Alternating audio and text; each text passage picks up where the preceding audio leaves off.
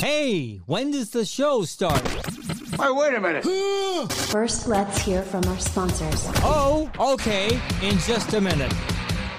Manny Aurora, the Aurora Law Firm, or as many of you now know him as Mad Dog Manny Aurora, when he stops into the Golden Scissors studio. He is the best when it comes to criminal law. If you got any troubles and you need somebody, reach out to the Aurora Law Firm. TheAuroraLawFirm.com, all right? Located in Atlanta, Georgia, but practices nationwide. Now, if you got a question for Manny when he pops into the Golden Scissors studio, you can call our hotline at 404-369-3825 or shoot us a message from our website, podcastthebs.com. Everybody needs a friend. Everybody needs an ear, and that's why Dr. David Markwell and Ridgeline Counseling are the best at what they do. 10 different therapists who work with Dr. David Markwell at Ridgeline Counseling. If you're in the Georgia area, East Cobb, Marietta, near the square in McKaysville, right outside of Blue Ridge. And they assist with a wide variety of behavioral health issues like anxiety, depression, relationship issues, parenting issues, trauma, substance use issues, etc. Offering virtual sessions if you can't get to the Georgia stops. The website, markwelltherapy.com. Again, markwelltherapy.com. Inspect All Services offers a wide variety of services to protect your home or business year-round, covering all the Atlanta metro area with their industry-leading products and services since 1984. Inspect All Services provides a wide range of home services, from crawl space encapsulations to provide comfort and improve the quality of air in your home, to attic crawl space insulation with an Energy Star rating to keep you cooler in the summer and warmer in the winter. So, if you're tired of that musty smell coming from under your home or just simply want to save some money on your bills, then give Inspect All a call today at 770-483-2420. Again, 770-483-2420. Make sure you mention the BS. Why? You're going to receive 10% off your home services needs. Inspect All Pest Services, 770-483-2420. It's time, ladies and gentlemen. What's going on? After all these years in the radio business, Jason Bailey is finally unfiltered. I don't know what you want. With his bestest buddy and producer, all the way from Mexico, it's Nate, dude. Sit back, enjoy. Here is the podcast that is all about intellectually immature nonsense. Are a very particular set of skills. You will love it. Why? Because I'm Jason's neighbor. I'm old man Kevin. And by God, this is the BS. All right, there it is, episode 109 of The BS. Thanks for being here. My name's Jason Bailey in the Golden Scissors Studio, brought to us by Gorenstein & Watkins, gwtrial.com. Trial litigation attorneys, if you need them, 470-491-0808. gwtrial.com. On the road, a traveling Mr. Nate in St. Louis, Missouri. Howdy. Missouri, it's not Yellowstone, right? That's Montana. No, isn't it? Yeah, Montana. Yeah. But Missouri, they got the buffalo where they roam. They got buffalo in Missouri, right? Or is that Montana, too? That's Montana, too. Yeah, well, I mean, they have like South Dakota, North Dakota, maybe Nebraska. I mean, they may have some in Missouri. I don't know. What the hell's in Missouri? I almost went to school in Missouri. Southeast Missouri State. Yep. Mm-hmm. Ooh, yeah. Sounds fun. Yeah. I'm sure there's a lot to do there. There's Brandon B-Man Thrasher, Zelensky Studios in Noonan, Georgia. Hello, B-Man. Hey, how's it going? Y'all see the new hat I'm going to wear for the next 8 months? That's good. I like you wearing that hat. You like the new BS hats? Yeah, fits good. The only thing I would say is make it a little deeper, just half an inch deeper. Well, you know, there were four different designs total.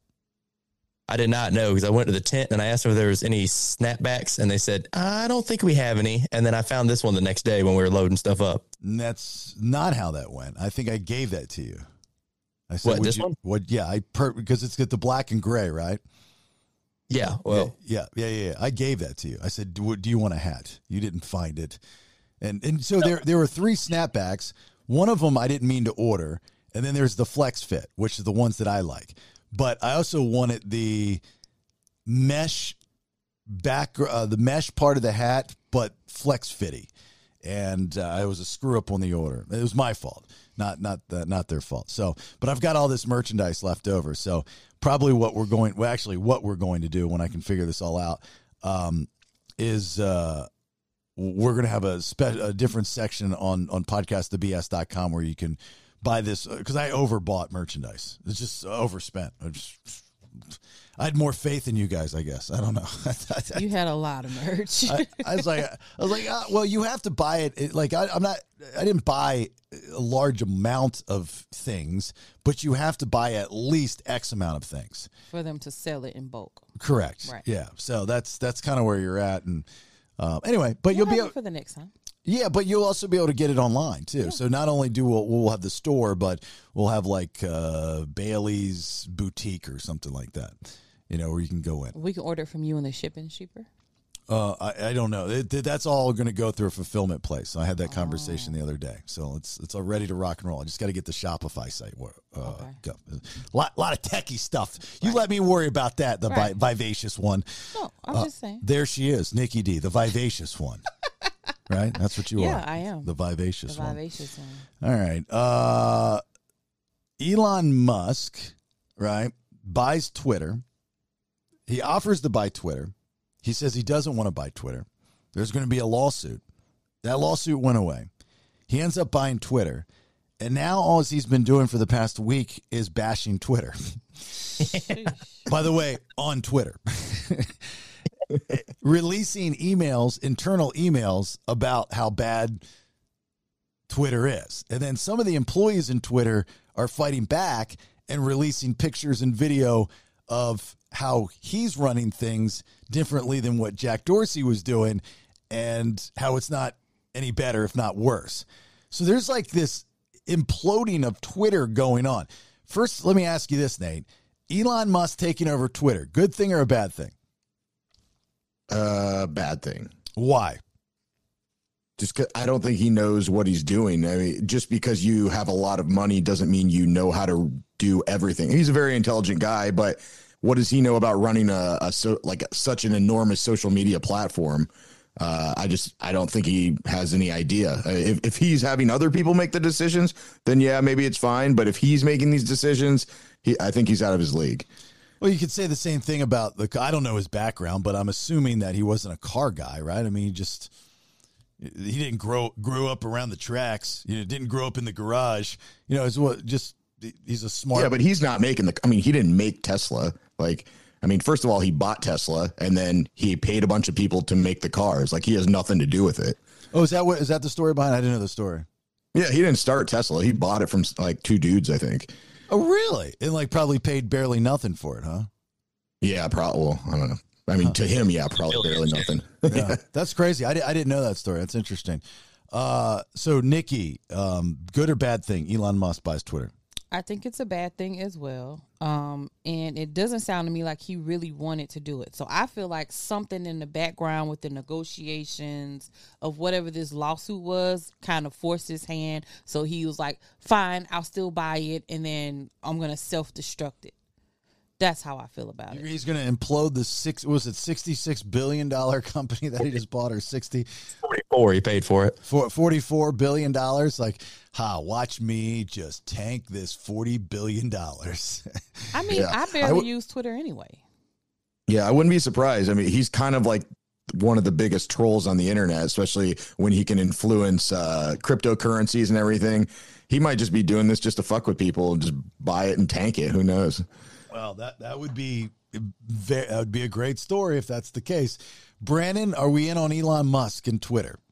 Yes, great thing. I like that he took it private and he took it away, take some of the power away from the big media companies that are already out there. And also, I love seeing all the people just go crazy that Elon's now in charge. And they're like, the gates of hell have opened. I don't know how I'm going to live. All right, you got to turn your microphone down. For some reason, you got really hot. So here's the simple thing, right, is that Elon Musk is anti banning people. You know, he's very much pro freedom of speech.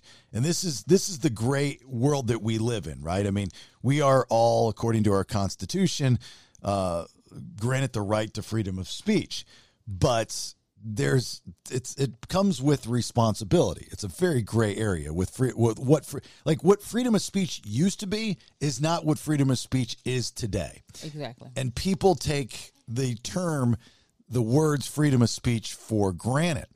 And you figure you can say and do anything you want without repercussions. So then you go, well, does freedom of speech transfer over to the internet, the wild, wild west? All right. Still, the jury's out on that. You know, if you break it down and you say, okay, you know, Brandon, you just said he's taking Twitter out from from private companies, and this, it's still going to be a private company. He bought it. His company now owns it. That's still considered a private company. It was a public company. It was traded on the stock market. But it's still a owned privately, right? It's not an IPO where everybody's on the board. They still have the say of what they're going to do. There's the people on the board. Jack Dorsey still had the say of what Twitter was going to do. I don't think he did. So I think he resigned. So then they had a board. There's a new CEO. So I'm not talking about now with Elon Musk taking over. I'm talking about before. I mean, just because a company is traded publicly does not make them a public company. They're still owned privately. Do you understand the difference between the two? No, I do not. I figured if it was traded publicly, it was a public company. So like Publix. Okay, let me give you a different example. Amazon is traded publicly, right? I've got many stocks of Amazon. It's been tanking lately, which is a great time to buy it. You know, so buy it at 96 and wait for it to go back up to 167. So Amazon is a private company. They make their own rules. Like you can't go onto Amazon's property and go, this is a publicly traded company. I can do whatever the fuck I want. It's still a private company. It's owned. You know, Jeff Bezos still, or now that he stepped down, there's still a hierarchy to the company. It's you own it, right? So just because you're traded publicly does not mean that the people own it and the people run it. I know that. I think that means but the stock owners do. I think we're getting confused because it is a public company when you go public, because then the investors and the shareholders are part owners of the company. But we're talking about two different things. We're talking about how it's traded versus how it's run. So the rules of the company are every company that's run by somebody, whether it's traded publicly or not, they still can have their own rules and set their own rules. Just because don't they have to listen to the shareholders on a board? I mean, like maybe, I guess, but that's all in-house. I mean, you look at the WWE and, you know, actually I know of some of the people that sit on the board for the WWE. They ended up agreeing to oust the chairman, the owner, Vince McMahon, because of the allegations. I promise you they were all in on it together. They all had it. It's not like this board said, okay, this guy that's been running this company with his family for about 100 years, we're going to throw him out because these women are saying these things. They got together. It's like, it's time for me to step down. Let's do this and let's make it look good for the company. So my point is that Elon Musk takes over and says, okay, people like Donald Trump that have been banned from Twitter, and some of these people that, you know, the big run is people that are spewing hate and false information and stuff on Twitter. It's like, how do you get them on? So then you have the conversation of what can you and can you not? Like, everybody's going to be wrong. Like everybody's posted something just quickly, you know, not necessarily an opinion, but you're like, oh, I think Pierce Brosnan played that character, and you were wrong. So technically, you're spreading false information. Like, do you then get banned from Twitter? And he wants to charge people like myself that are blue-checked $8 a month. What? Great idea. Why is that a great idea? Because, I mean, it kind of helps, you know, it kind of gets rid of all the accounts that are idle, that are blue-checked. And if you got a blue check, 99% of the time, I would say you can afford $8 a month. Okay. I kind of helps with, you know, pay stuff since now it's not a publicly traded company. I don't need it. You know, I can afford the $8 a month. I just don't need it. So well, why not? I'm not a huge Twitter guy. Like I used to kind of like Twitter, but I'm more of an Instagram guy. I like Instagram. Instagram seems more fun. How did you get blue checked on Twitter? The company did it for us, both me and Steve. Like it was really cool. Lori Lewis was the social media person that they brought in, and she's a very brilliant mind. She is a very, very cool person. And one of the things that she wanted to do for the top talent in the company was to make it look like we were top talent. And she somehow, I remember the day we walked in and we both had it like got blue checked at the same time. We're like, that's pretty cool. Oh. Yeah, it was one of the things we both agreed on. We were like, hey, that's pretty cool. You know? So, I mean, I guess there are perks to being blue checked on Twitter. Like if I've got a complaint with a company, I noticed that they act a lot faster. Yes, because they're like, oh, he's somebody. Right, like I'm somebody special when I'm not. But I don't know if I need to pay $8 for, you know, for that. I would pay for my blue check. Yeah, but I say it's like one of those things, if you don't pay for it, then you probably never get it back, or it's going to take a while to get it back. You shouldn't have to, though. The whole reason a blue check is supposed to be, so it's to verify who you are, so there's not a bunch of people impersonating you. It's supposed to keep everything on the up and up. It should have no monetary value whatsoever. It should just be about proving who is who. I agree. It's not like a club that you're buying into. That's not what it's ever meant to be. It's meant to be somebody of a certain status, whether it's a celebrity, you know, whatever you are, that people are impersonating. Nate is 110% right. That's the whole purpose behind verification. That's what. But I mean, let's call it what it is. Only celebrities, famous people have blue checks. I don't have a blue check to say somebody's trying to impersonate me. Give me a check. They only are giving it to people of status. That's not true though, because there are people like authors that have maybe 2,000 followers or something, and they're blue checked, or some football player that's coming up in, you know, through high school or college that's a big deal or something.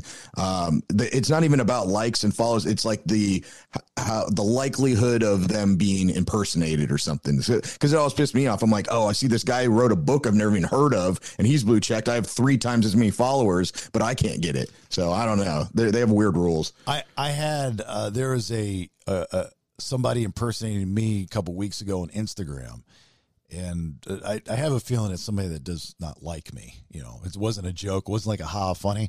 I had a feeling that somebody doesn't like me, so I reported the account, and I've been trying to get verified on Instagram for a while. That's tough, and at least for me, it's been.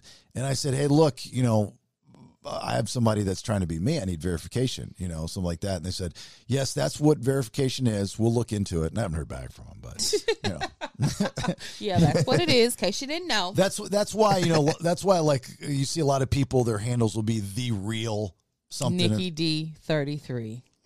But they don't have 33. It's just their name. Anytime you see somebody put letters after their name, you know it's not real. It is real. I put that because it means something. Actually, who did I tweet the other day that had numbers? Might have been Q from Impractical Jokers when I was posting the snap, and his Twitter account was Goofy. There was somebody else. There was somebody else that I tagged, somebody we had on the show, that I was surprised that their handle was like it was Daniel Radcliffe.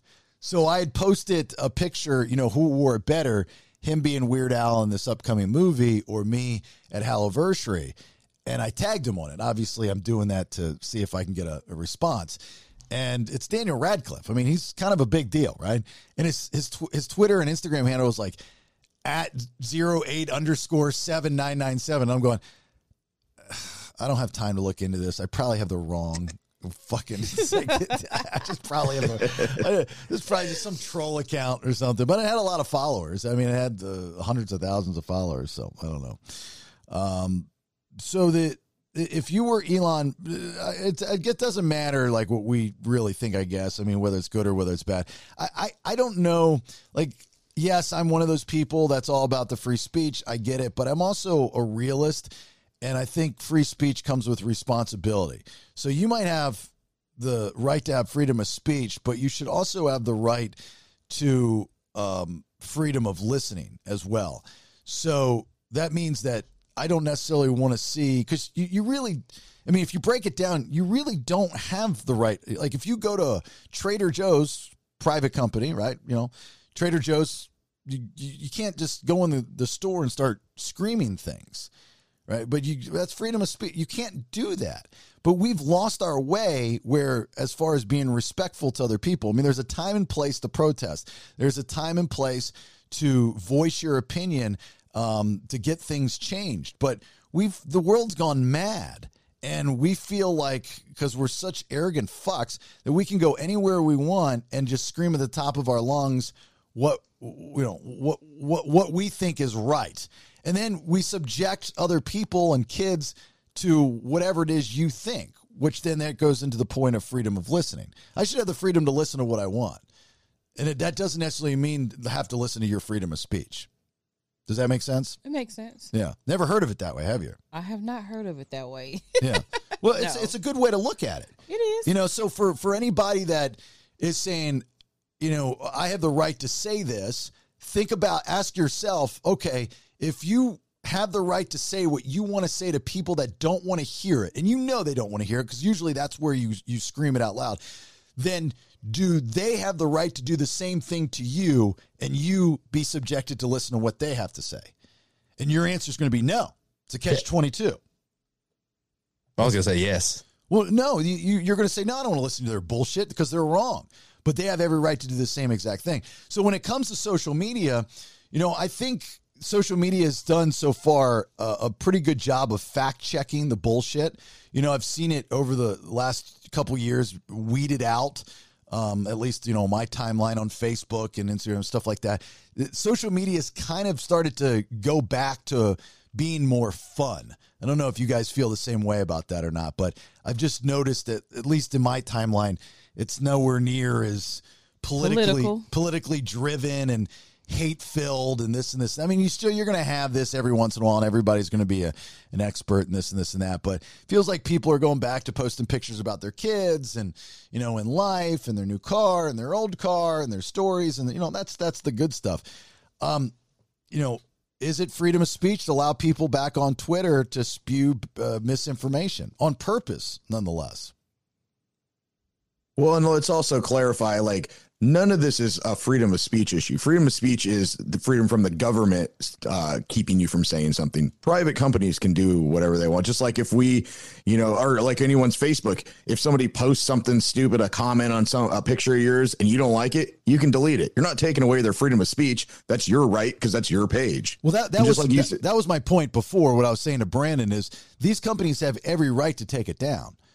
Right. I've always said that. I've said that for years of, like, you know, you're bitching and complaining because you get banned from something. Now, I will agree that it's, you know, like a lot of times they're banning you and it's not right because there's some algorithm that you got wrapped up in. I've been there. I've done that. And there's nobody you can call or get a hold of. So I get that aspect of it. But for the people that rightfully should be banned because of the bullshit that they're bringing, Nate is, again, 100% correct. That has nothing to do with your freedom of speech. My point was people get it twisted. They feel like freedom of speech is across all platforms. And anywhere I go, I get freedom of speech. It's not the case.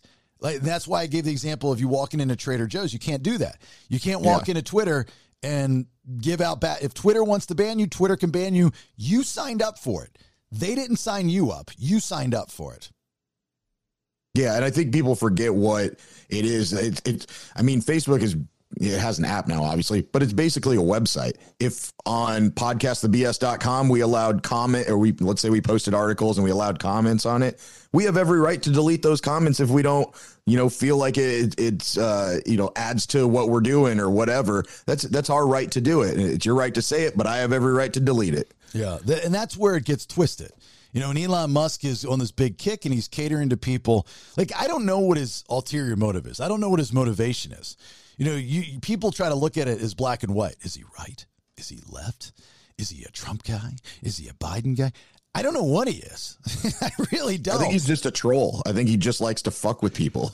You know, I think I agree with you. I really do, because I can't figure him out on what he wants to do.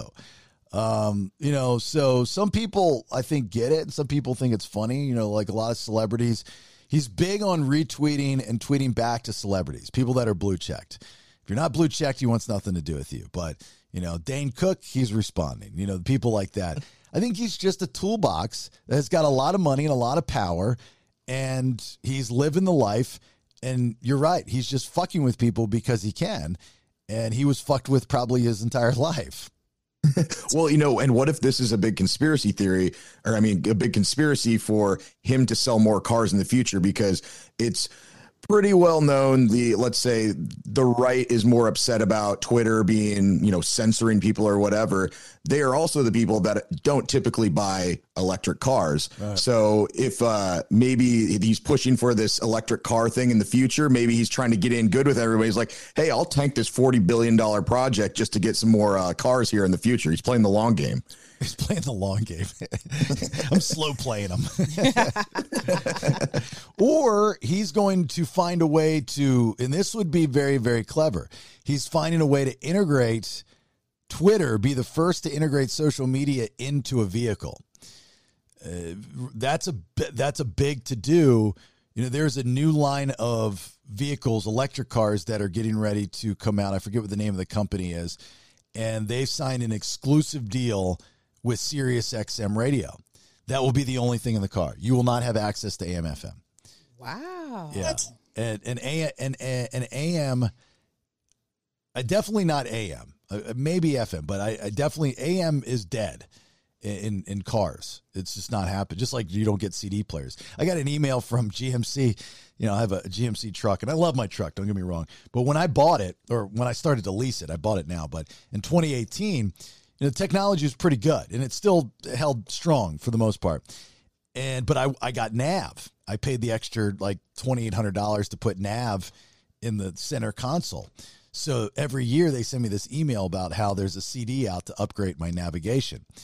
And I'm going, I don't use it. You know, I just use Apple CarPlay. You know, and the newer cars don't even give you the option. Like my daughter is a Nissan. They don't even give the option of purchasing nav anymore. Because they're like, your car has Apple CarPlay. You know, I don't know what Samsung or Android users, but you guys have something similar, right? Where you just use the Google Maps and all that kind of stuff. Why spend the $3,000? Like, fuck you. I'm not paying you $99 for a navigation upgrade CD, you dickhole. Who even has a CD player anymore? Yeah. Or like, CD-ROM. How am I supposed to even put it? Actually, I think I have a CD player, Mike. I think it still has a CD player. So maybe you're right. Maybe it's all a work. I always say, you know, everything's a work. So I'm thinking there's something like that. You know, this all goes back to Tesla somehow, right? You know, how do you win over? You're right. It's the people on the right. Historically, they're like, you know, fuck that electric car shit. Put gas in there. You know, we're not going to run out of natural resources on this earth. We're good for the forever and ever. You know, that's kind of a right theory. You know, the left is like, don't release me from this tree. It needs my love and attention. I'm hugging and licking and kissing. It's so beautiful. We need more of these things, and I love them. You know, so that's like the stereotype of the right and the left.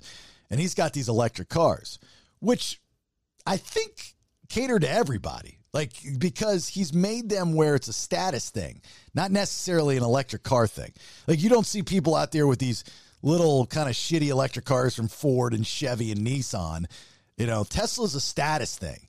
It's like, oh, that's a nice, you know, Diamond Dallas Page, when he first got his, he paid ridiculous amounts of money. He was on this huge waiting list, and it was a status thing. He was like, yeah, I'm one of the first to have the crossover. Bang. Watch this, guys. It'll come pick us up from my phone. Watch this. Watch this. We're gonna go real fast. Well, I'm gonna put it in Insano mode, and I'm not even gonna touch the steering wheel. Watch this. All right, Dallas, take me home, please. Just drop me off. I don't want any part of this. Just let me go. Yeah, Elon said he kind of wants to like merge a bunch of different services into Twitter, kind of like WeChat over there in China. So you'd have like Twitter, and then you'd have like food delivery and like rideshare services and messaging and just a bunch of stuff all in one app. Apparently China has that already. Really? Yeah. So that's what he said his plans were. I don't know if he's going to go through with it. I mean, I imagine he would. Seems like he was pretty excited about it. What are my options again? What'd you say? Chinese food and what? No, it'd be like, so you'd have Twitter, and then you could also order an Uber from the app or a Lyft, or you can order food from the app, or you could like watch a movie on there. It's basically just an all-in-one app, and you could also message people. This is just like a one-stop shop. It's basically WhatsApp. That's what Facebook owns, and it does all that right now. So he's going to be competing with them. It's like everybody. It's just there's two people in the game, and they just compete with each other. They just go back and forth and back and forth, and then you always go like, what's the next big thing? Like, what's going to be the next big social media platform? Because I don't think social media will ever die. No, not at this point. It's here, but how do you change it? How do you evolve it? I mean, go back to, I don't think any of us had Friendster, right? But you did. Did you have Friendster? Mm-hmm. I've never even heard of that. Yeah, Friendster had ICQ. I'm trying to think what else it had. I mean, AOL was kind of out of chat. Well, yeah, they had that instant messenger, AIM. Oh, yeah. If AIM did not exist, then Chris Hansen would have never busted all of the pedophiles going to get underage boys with a six-pack of Mike's Hard Lemonade and a bag of condoms. Because they were... So we're on the AOL chat log. It was all from the AOL. I mean, that was like the hot spot for pedophiles, the AOL chat room. Somehow... I don't remember how they got into your chat, though. How did they get into your chat? Wasn't it like a private... Like, I'd have to message you? Who? How did who get into the chat? How did the pedophiles get into your chat? Or were you in like a chat room? Yeah, it was more chat rooms, like on AOL. Yeah, because and you can enter in based on categories. Oh, that's right. Okay, yeah. Back in the day, Real Radio, the station that I worked at one time, but before that, they had they were one of the first, at least that I remember, to have a web. They call it was a web board, and it was addicting, like because their fans were so cult like. And if they didn't like somebody, they destroy. I mean, it was rough. And the web boards, like in the radio business, there are a couple web boards, and no one would say who they were, right? They would just go and they'd post anonymously and tell secrets of other people. And that was like the first taste of the internet becoming, maybe it's not the greatest thing in the world. Yeah. You can stay anonymous, hide behind a keyboard, and post this information, whether it's true or not. I don't know about that. We all had MySpace, right? Yes. Yep. Brandon, maybe not. Yeah, I was on the tail end. I went ahead and got it, but it was like right when Facebook started going too. When's the last time you tried to log into your MySpace account? No, I did recently, just to see if I had any of my old pictures on. It's just like a barren wasteland of your old profile. There's like a couple pictures. You got like 6 friends left. You know, not even your top 8. It's evolved or devolved. I think the last time I went and logged in, it was a totally different platform. It was just all music. I don't even think my profile existed anymore. I couldn't find it. Yeah, there's still some stuff on it, but yeah, it has, you know, because remember, I don't know what year, but Justin Timberlake bought it and tried to make it into just like a more music themed thing, which I think was what it was originally supposed to be, something similar to that. But yeah, I don't think anybody uses it anymore. My last memory of MySpace was breaking up with this girl that I really, really liked. And I did it for her own good because she was 10 years younger than me. and not like me and Rach 10 years apart. Like I was 30-something, she was 21. So she had her whole life ahead of her. And we were getting serious. And I was like, I'm not going to ruin this girl's life. I mean, she's got so many things to do, and she's going to want to be just tied to me. And I was like, that's not right. So I broke up with her. And plus there was this other girl I was dating that was equally as cool. But she was older, you know, she was about my age, and she had already passed that point of her life, you know, the 20 somethings. So, And I was head over heels in love with this new girl. Like, you know, I liked them a lot both, but I was really into this new girl. And I remember posting, like, it was the first time that I posted anything on social media with a girl, because when I was married, I didn't have social media. Like, I didn't believe in it. I hated it. And my wife at the time wanted to get MySpace, and I was like, What do you need MySpace for? Like, if these people wanted to talk to you, they'd pick up the phone. You know, it was like an old kind of mentality. And I was like, it's, this is not going to be good. It's not going to. And I ended up, I was right. Like, when she got onto MySpace, you know, and then we got divorced, and, you know, she was searching for some D, I think. But I remember the last thing that I did on MySpace, the last memory, is when they allowed you to put music behind your profile. Oh, yeah. And I'm posting all these pictures with me and this new girl, not even thinking that this other girl that I just broke up with is seeing this, and it's kind of a slap in the face. Mm. And I felt horrible, but I just didn't look at it. I didn't think of social media that way. And then I posted, I think it was a song by Nickelback or something, and that was my last song, or Kid Rock, one of the two. And then she unfriended me, and I could see it somehow. I figured it out. And I remember I reached out to her. I was like, why'd you unfriend me? She goes, I just can't sit here every day and see you post pictures and then put that music on. I was like, what? That was my first dose of the social media relationship backlash. I never even thought about that. And then it was Facebook from then on, you know, and things didn't get much better with Facebook. MySpace was kind of almost like the original TikTok because, yeah, you could put music on your page, but it was originally like a music platform, and allowing you to put it on your page is kind of just to promote that person's music, which is kind of like what TikTok does now, or Instagram Reels. They have all the music on there, and they allow it so you can promote their music or whatnot. So they were ahead of their time at the time. Best social media platform right now, Nate, is what? For me personally, Instagram. All right. Brandon? Ooh, either TikTok or YouTube. Okay. Nikki? For me, it's definitely Instagram. Yeah, for me, it's Instagram, too. I think Instagram is turning into what Facebook was considered for, like your generation as your generation gets older. So Instagram, to me, would be a younger generation thing. You know, I'd be more of a MySpace, Facebook guy, right? Nate would be more of the Instagram generation. Brandon would be more of the TikTok generation. And you kind of, it's kind of like music, right? Remember that study or survey or that story is like, after 37, you're not interested in any new music. It's just how our brains tick. I think if they were to do a study about social media, it's the same thing. It's what you're used to. We as human beings are not, as much as we can say we love change, we love change, we love change, we're not built for a lot of it. So when there's something that we're comfortable with and we like to stick with what works. And if your generation was an Instagram generation, Nate, that's what works for you.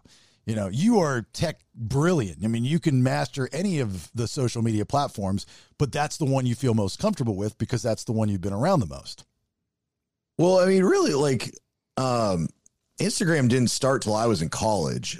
So I've kind of, like, my generation has straddled the beginnings of the internet and then to recent. So like I started, like I said, with ICQ, then went to AOL, and then Friendster and all those different things. And then Facebook was the big one when I was finally allowed to be on, because when it first came out, I wasn't in college yet, so I wasn't allowed to use it.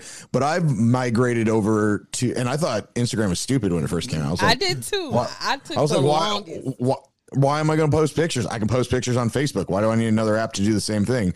But I've migrated over to Instagram mainly because even though obviously there is still the bickering and arguing and fighting and whatnot, I felt like there was less of it because you can't, like, in the comments, you can't post a link or a photo or something like that, or some meme where you're making fun of somebody or whatever. Even though there's that, you know, bickering, it's not as prevalent as it is on Twitter and Facebook where you can do all that stuff. I wish they would take the messaging platform from Twitter and use it for Instagram. That's the only problem I have with Instagram. I don't like the direct messages because you have like three different categories.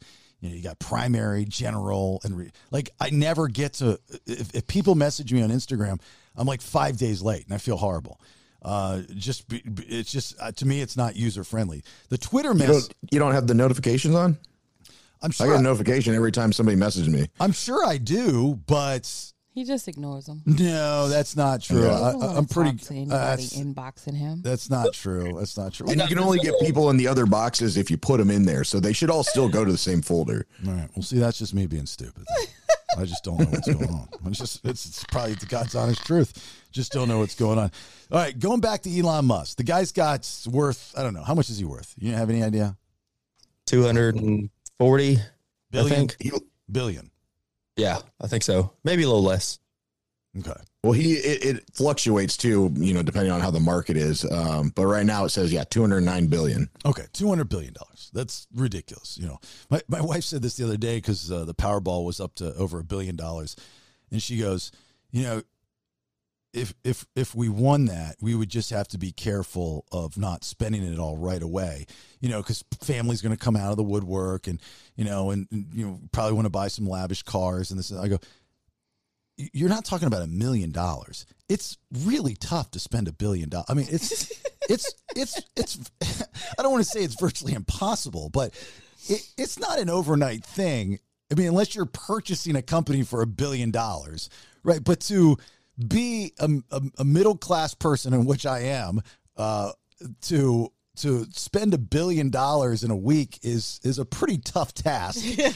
You know, I do not live a lavish lifestyle, nor do I really want to live a lavish lifestyle, truth be told. So I'm not going out and buying, you know, a $250,000. I mean, even if you do that, so what? I spent $1 million yesterday. I have $1 billion in my pocket.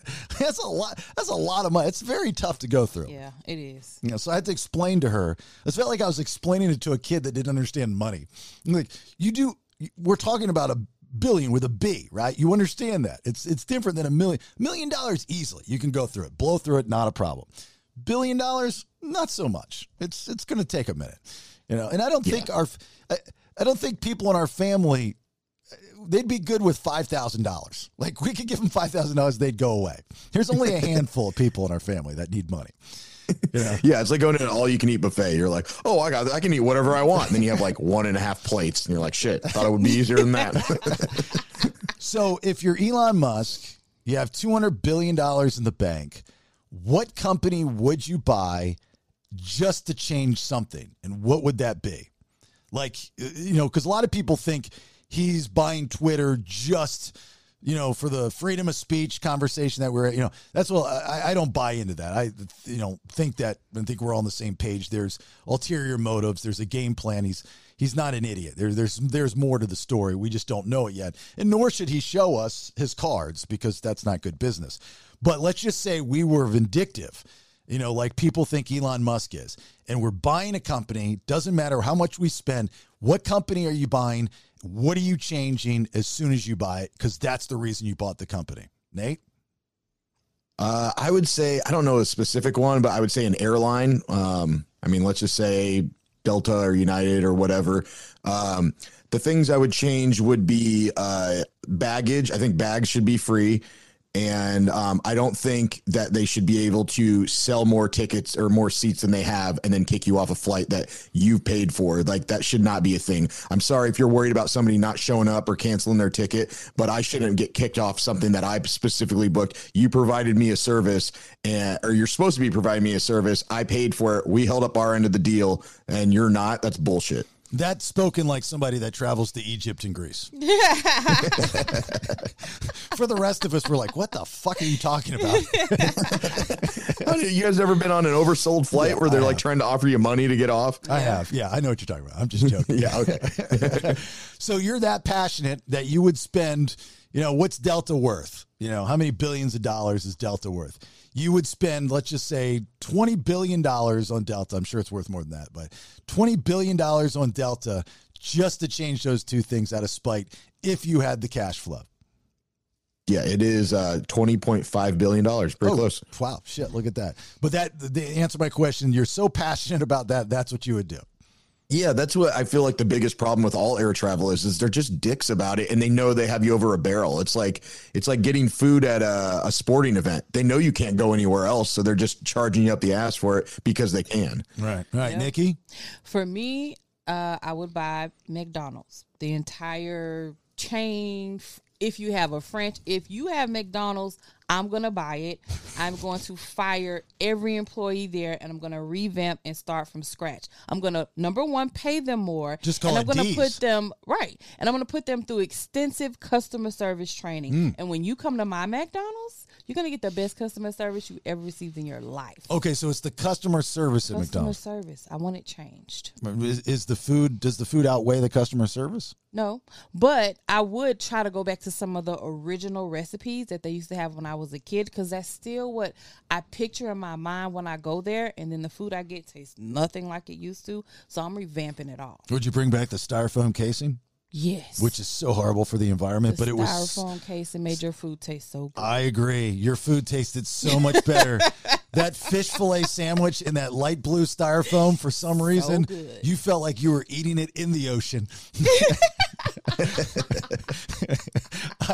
I agree wholeheartedly. And the wax cups, you know, there was like a wax on the outside. I mean, we all agree McDonald's has the best drinks, right? The best ice. The best fries. Yeah. And, you know, maybe the best fries, too, for a lot of people. I agree. I love their fries as well. And I'm bringing back Ronald out on the playground because I think kids were nicer when Ronald was out there.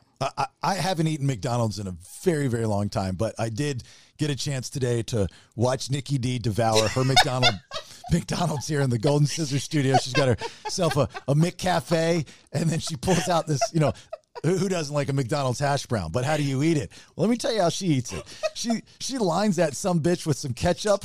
She takes a bite. She lines that some bitch up with some ketchup. She takes a bite. And I sprinkle salt on it. Oh, I do the same thing. It's basically breakfast French fries. It was a treat to watch that. I got to tell you. All right, Brandon, what's the company? What would you change? Well, first, Nikki, I think yours is a good idea. I've always thought about having a sit-down McDonald's restaurant, like a really high-end one. But I would have to say the cruise ship industry, and then just change it to where there's people that can just live on the cruise ship all the time and just like work from there. And then companies could rent out office space to send their employees on like a vacation, but they're also working to kind of, you know, maybe increase productivity. Well, why don't you just buy a cruise ship and then build a city and, you know, live, work, play, swim kind of thing? That'd work too, but I need the money to buy a cruise ship. So that's what I'd use it for. So I've got a couple of them. I'd buy Kroger or Publix or any grocery store. And what are you gonna make the prices lower? Yeah, actually I am. I'm gonna give a discount to people that self checkout. Great idea. You know what? You know, I might lose money in the short sprint. But in the marathon, I'm going to make money by gaining customers. Yes. The first person that has self-checkout, I mean, and it's not just grocery stores, but the first company that has self-checkout and says that they discount their items if you self-checkout will win. Lowe's, you want to beat Home Depot? Do it. Kroger, you want to beat Publix? Do it. Guarantee it. Yeah, I agree with that. Because, for sure. You know why? Because it makes sense.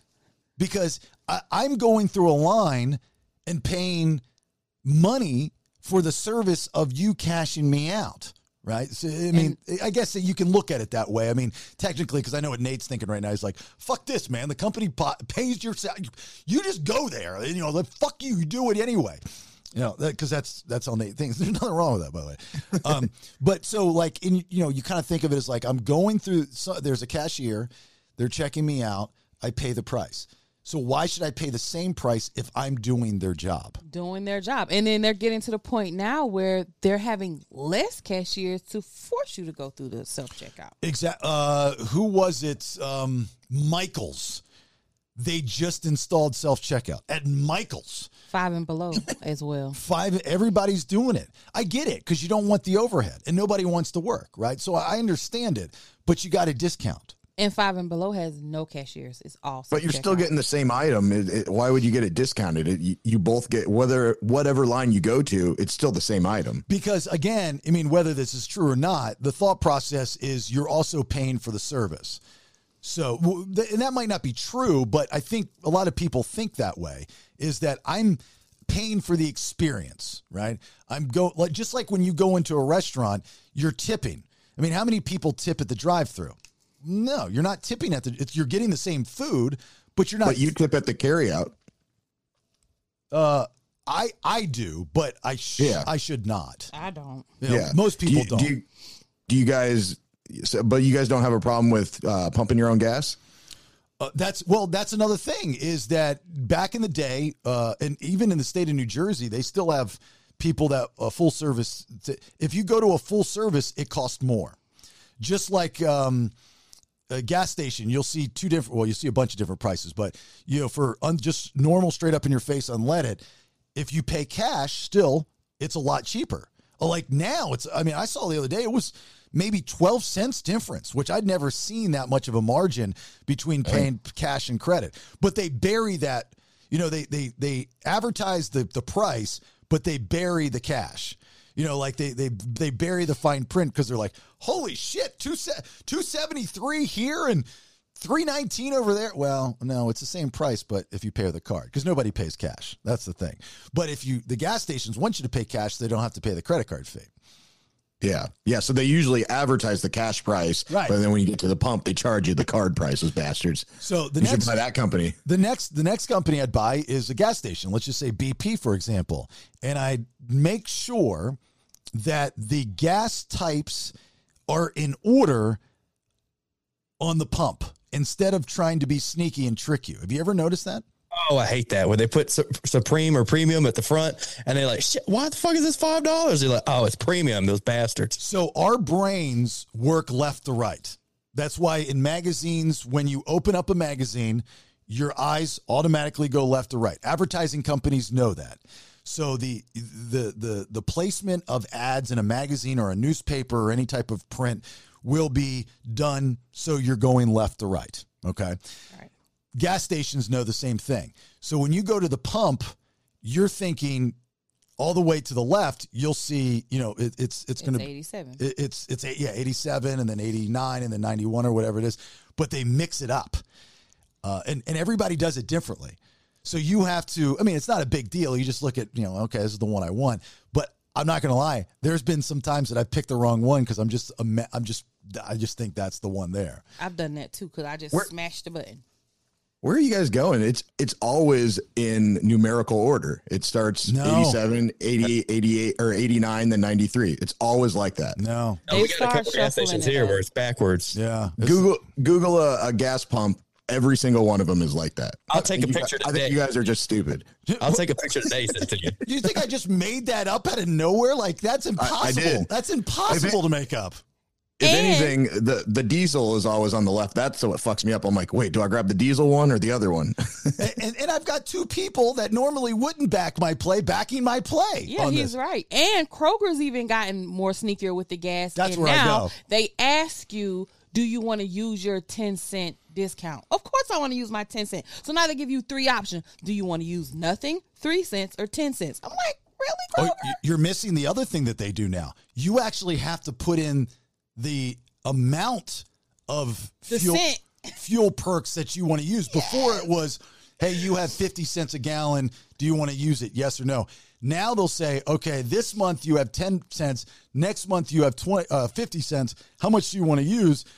You can put in 30 cents. You might think that's good, but there's a lot going on. It's a lot going on. It's a lot going on for me to get my discount. It's out of control. Yeah. They're trying to be tricky. I Googled Kroger's gas pumps. Every single one of them go left to right. We'll show you. Don't worry. I think you guys are going to some scammer, one of those skimmer cards or whatever. I didn't say Kroger. I said Kruger. You've never been to Kruger's gas stations? Yeah. Oh, yeah, down there on Freddy Street? Yeah. No, Nightmare on Elm. It's Elm Street. Oh, that's right. It's on the corner. All right, the last company I'm buying is Facebook. And I'm going to put in a department that has telephones that pick it up if you have a problem. Yes. Yeah, that was going to be my second choice. Yes. For the same reason. None of these social media companies have anyone you can talk to. No one. Zero. So annoying too. And that's where, going back to the blue check, that does come into play. You know, when you have an issue. Mm-hmm. None of them. I mean, you can't get on. Like, I'm having an issue with TikTok right now, and the software that the show uses to schedule social media posts. It doesn't connect anymore for some reason. And one's blaming the other, the other's blaming the other. So I'm like, well, let me get to the bottom of this. You know, let me go to TikTok and figure out what's wrong with TikTok. They don't reply. Like, I'm searching for them. I can't even find them. There's nobody to help you. They want you to go into a community and post on a web board and stuff. I don't want to do that. Yeah, they make you go through all these predetermined questions like, does this help? Does this help? And then you got to be like, nope, that did not help. They'd be like, well, what about this? Does this help? Does this help? And then finally they'd be like, submit a request. You bastards. I was 2 weeks ago about my stream key, and I still ain't heard back from them. Just answer the fucking question. That's all. Just help me. That's all I want. It's just some help, please. Especially if you get banned and you have to, you know, I got banned not that long ago. I forget what platform it was. And I thought it was ridiculous, but I was like, who do I talk to? And so I think I found something or another, and I appealed it, and I won. I actually won the appeal. Or no, they took something. No, they took something down. But Facebook is trying to ban one of my profiles, and I don't know why. Like, I have nobody to ask. Like, why? Like, I don't. I just got a message that says your this profile has been banned. You know, so I don't know. Anyway, yeah. I mean, I understand why they don't, because there's almost 3 billion Facebook users. You would have to have such a large department to do that. I mean, and especially think about all the dumb questions that you would get, or people that are tying up the lines. Yeah, I called someone a fucking asshole on Facebook. You all banned me. What the hell? You know, and it just everybody be asking those stupid questions. But I do agree there needs to be some kind of way you can get help if you need help, because it's really hard and it's frustrating. Maybe not as many subscribers as Facebook, but Amazon probably comes pretty damn close. Their customer service is excellent. Granted, it's outsourced, but if you have an issue with anything Amazon, just Google Amazon customers. I have it in my phone, and you know, because they're like, when you try to return some stuff, there are options that they don't give you. That I forget which something I had was. The guy left it out in the rain. It was like it didn't go under any of the categories. Mm-hmm. So like, fuck it, I'll call him. So I picked up the phone, got right through. Done it numerous times, and they're like, "Oh, yeah, we'll refund your. How do you want your refund back?" You know, they ask the same questions. Do you want it on your credit card? Do you want it Amazon credit? They just put it back on the credit card, and they'll usually ship it out a new package and give it to you for free, which is pretty cool. Yeah. They give out shit for free all the time. They do. Yeah.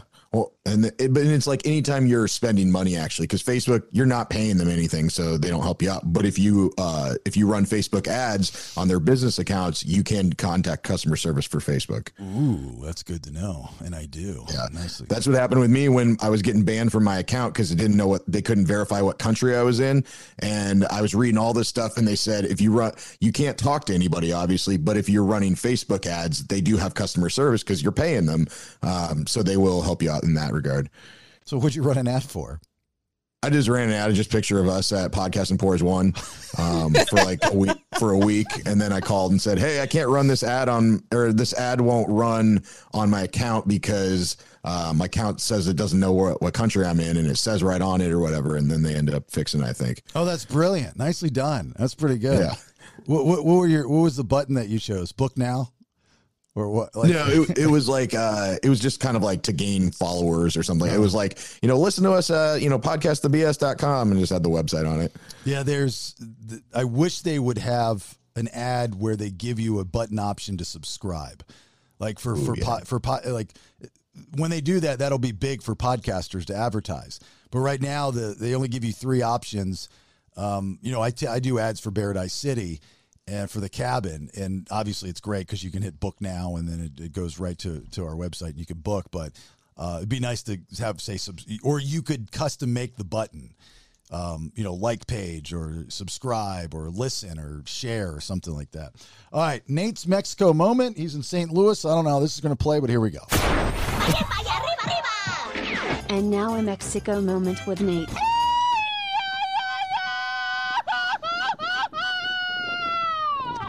All right, go ahead.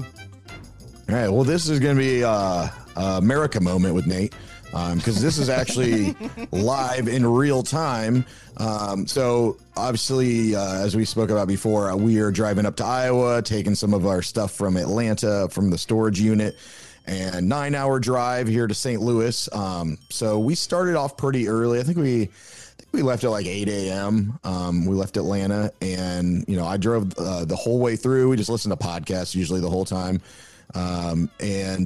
So we get in about 4 or 5, I think it was. And we always book either at, if we're just staying like a night or two somewhere, at Red Roof Inn or La Quinta, because they're both, they're both high class. Yeah. Well, no, they're both pet friendly and they stay free, because a lot of the hotels will say they're pet friendly, but then it's like $100 a night, $100 deposit on top of that. And your cheap hotel room is just skyrocketing and it's not even worth it. So we all try to stay with them, and, you know, we get points and everything like that. And you know how the lower budget rooms are. They're very similar to maybe going on Spirit or Frontier or something. Most of the time it's okay, but every now and then it's really not okay. So we get to the Red Roof Inn here, and we check in, and we booked a king bed, non-smoking room. And so we go to check into our room, open the door, and it kind of has this musty smell of like cigarettes. Not like somebody had just smoked in there, but like it used to be a cigarette room and it's not anymore. And so I'm like, all right, whatever. I get, we're only here for a night. We'll let it go. And then we start like looking around, and there's like, oh, the bedspread. Alexis always takes the bedspread off regardless, because she thinks they're gross, because she thinks they don't wash them. They don't. I don't know. Do you guys? They don't. They don't wash them. But I use them anyway. Oh, yeah. And ours look like Swiss cheese. There's so many cigarette burns in the bed. Like you could see, like it just looked like if you held it up in front of a light, it looks like the night sky. You just see a bunch of stars up there, because there are so many cigarette holes in this bedspread. So we take that off, and then the sheets underneath it also have cigarette holes in it. And the door handles broke. And then we're like, whatever, we're just here for the night. Let's just watch some TV. There's no fucking TV remote. And it's mounted to the wall, so I can't reach the button behind. So we're sitting in this stinky cigarette room, and I go to take a shower, and there's just stains in the shower. And Alexis closes the door, and there is, I thought it was brown paint splatter. It's not. It's old blood. There's like blood spatter all down the wall. And then over here on the other corner, I look behind the bed, bunch of cigarette butts. So our non-smoking room is not a non-smoking room. I'll tell you this. I'll tell you this. You haven't lived until you stayed in a hotel room with dried blood on the walls. I've done that. There's something really disgusting, but something really cool about that. I don't know what it. I know it sounds very weird, but nothing cool about that. Nothing cool about that at all. Well, and the ironic thing is, the last time we drove up to Iowa, we stayed in Nashville and here in St. Louis. When we stayed in Nashville the last time, Red Roof Inn as well, blood drips down the wall. So I think Red Roof Inn stands for blood. It stands for murder house is what it stands for. Yeah. So Alexis went and complained last night, and she's like, listen, I get it. I know where we are. But this place is just unacceptable. It's everything's falling apart. It stinks. There's blood stains on the wall. This, and he was like, oh, well, we can move you to a different room. And we figured, no, I'm sure the rooms are, all the same. Yeah. You know what I mean? Well, you didn't want to move your stuff. So you have to, if you're going to complain, you have to be like, that's why anytime you walk into a hotel room, you have to go through and check it right away before you get comfortable and unpack. Yeah, and you're totally right. She said, well, let's just see if they'll let us move rooms. Like, we already got our shit everywhere. Yeah. We're only here for a couple hours. Somebody, like, the phone rings, and we pick it up, and then nobody's there. And I'm like, what the fuck? Because you can't just call a hotel room typically. You got to call the front desk, and then they patch you through. And so it just happened not maybe like 30 minutes ago. And so she calls the front desk back, and she's like, who do you keep patching through to our room? And they're like, we're not patching anyone through to your room. So I don't know if this place is haunted or what. But Alexis went down to the front desk and bitched again, just came back up, and they gave us our money back. So we stayed here for free. And did you pay for it in cash? No, we paid for it online, but they gave us cash back, I guess. Wow. That's awesome. That's insane. Well, you know who's calling you, right? The person that got killed in the bathroom. That's what I was thinking. But how did they get there? The actual person that got killed. I thought you meant somebody that killed someone else. No, the ghost is calling you because they want to see if you're still there. They want to come back in their room. Yeah, you're probably right. I was thinking it was a drug dealer at first, but now you're probably right. It's the ghost of the murdered guy. You should just start taking pictures of the room to see if you can get orbs in the photos. I guarantee there's a ghost in that room. Oh, you're right. I should do that. But this is the conundrum I'm in now. So she's upset. She's been writing this very long review. Do you still post a negative review if you've been given your money back? No. Mm-mm. Okay, that's what I was thinking too, because I feel like that's the compensation. Like, don't talk shit about us. We'll give you your money back. Yeah, exactly. And you didn't move, so now it's on you. Yeah. So, and the other caveat was, or the icing on the cake was, she went and looked in some of the other rooms. They're fucking gorgeous. They have like couches in there. Everything's brand new. I'm like, shit, we should have moved last night. You got the Red Roof promo point room. That's a room you got. No, you don't. That is a unwritten rule. If you have a problem and you complain, then you have to be prepared to either leave the premises, which is a pain in the ass, and feel free to write anything you want, or move rooms. And if they're trying to rectify it, because the front desk person, you don't know whose fault it is, right? It's the cleaning people's fault, but you don't have anybody to point a finger to. So if they give you every option to be comfortable and then give you your money back, it's a dick move to write a review, I think. It is, and it pisses me off every time they do it. That's right. You're in the business. I did everything to help you, and you're going to still go write a bad review, dummy. We deal with it with a cabin. Every once in a while, we'll get somebody that's disgruntled about something. Sometimes they're correct. We've gone through numerous cleaning crews up there, and trying to get a good cleaning crew in Fanning County, Georgia is... You have better luck finding 18 diamond rings on the beach next time you go. It's very, very difficult. So, we apologize. We're sorry, but we don't want them to write a bad review. And on like Airbnb, you don't know what they write until you write it. So you don't know what they write until you write it. Yeah. So it'll say your guest just posted a review. You can't read that review until you post about them. All right. Oh. So you're not going back and forth and arguing this and this and that. So most of the time, very few guests that we've had, we've written a bad review. It's usually just something kind of canned where it's like, really enjoyed the stay. They were a great guest, blah, blah, blah. And then if somebody's not happy, then you go, wow, this place is a piece of shit.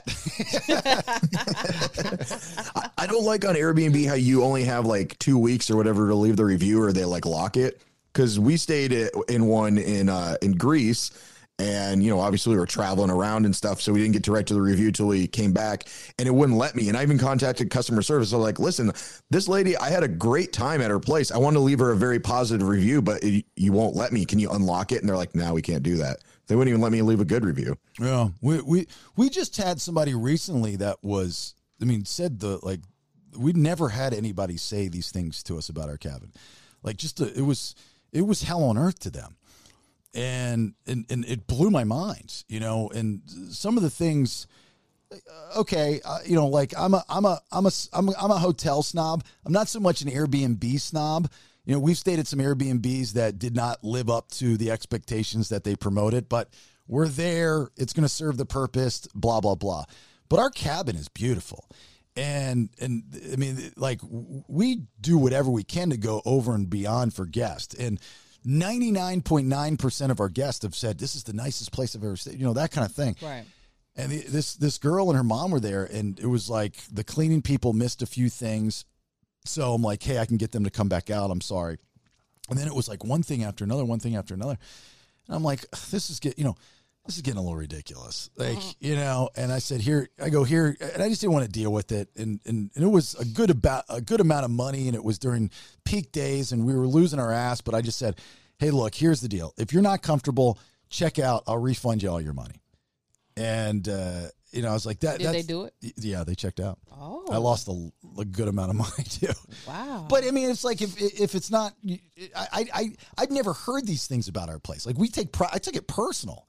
Like, we take pride in that. I understand the cleaning crew. That's not my, I guess it's my fault because it's my cabin, but let me rectify it. Exactly. I called the cleaner. I said, look, this is unacceptable. This is embarrassing. We get the bad reviews. And she was very apologetic. She's like, I'm going to send two girls over right now. I said, great, stand by. I said, I know it's going to be an inconvenience. Just if you can give me, a couple hours and we'll get it all taken care of for you. Not interested. So I did my part, and she did not write a bad review. That was kind of understood. Yeah, because you gave her her money back. So instead, I'm telling the bad review verbally. Those city folk, they just don't know how it is up in the mountains. That's right. They, well, that's that. No truer words could be spoken. You know, you get some city folk that go up to the mountains, and I had a complaint from somebody. It's like, I couldn't believe the drive to the cabin. It was so rough. You went up a mountain. You purposely picked a. I mean, it's not rough. It's not paved, but it's a mountain road. Like you. Yeah. Did you not see the photos? You picked out a cabin in the mountains. I mean, what did you like? They were upset that they had to drive up a mountain. Like, if it wasn't in the mountains, it would just be a house. Yeah, and they're like, there were no lights. That's what you're paying for. You're paying to be out in the middle of fucking nowhere in a luxurious cabin, and so nobody bothers you. That's what you signed up for, and they're blaming us for the roads. I'm like, you got to. The fire pit was not made with natural gas, and the escalator wasn't even there to take me down to it. Well, there's some things that they'll complain about that they just can't use. I mean, like I've hardlined the grill, I hardlined the heater, and I've put instructions. You know, just turn on the valve, light up the, you know, making it very simple so we don't run out of propane or anything like that. Couldn't work it. Couldn't figure it out. Don't stay here. What couldn't you figure out? The step-by-step instructions that are on a sign. Like, there are so many signs in that place, it's absurd. It's like they're everywhere. Anyway, all right. So that's Nate's Mexico moment. Let's talk to our guests, shall we? Hold up. Wait a minute. Let's hear from our sponsors. Watkins Law Firm, trial and litigation attorneys. So if it's personal injury, wrongful death, contracts and transactions, landlord and tenant disputes, or just general civil litigation, WatkinsLawFirm.LLC is where you need to go. Get a hold of Tyler Watkins, WatkinsLawFirm.LLC. And here's Tyler's tip of the day. In Georgia, if someone doesn't perform under a contract, the usual remedy is money. While in some cases you can have the court order them to perform, usually they won't because indentured servitude is not a thing anymore. Get a hold of Tyler Watkins, WatkinsLawFirm.LLC, serving all of Georgia. Next time, talk to Tyler. I'm so happy that so many of you enjoy Newbert Tees Men's Wellness League's practitioner, Diane Spiva, when she comes on the podcast. I think it's great. You know, I've been going to Newbert Tees Men's Wellness League in Sandy Springs, Georgia for well over a year with testosterone maintenance, but they do so much more than that. With a weight loss program, sexual health, pain and joint management, Newbert Tees Men's Wellness League is a men's wellness facility for guys and guys only. Guys, as you get older, your body starts to break down.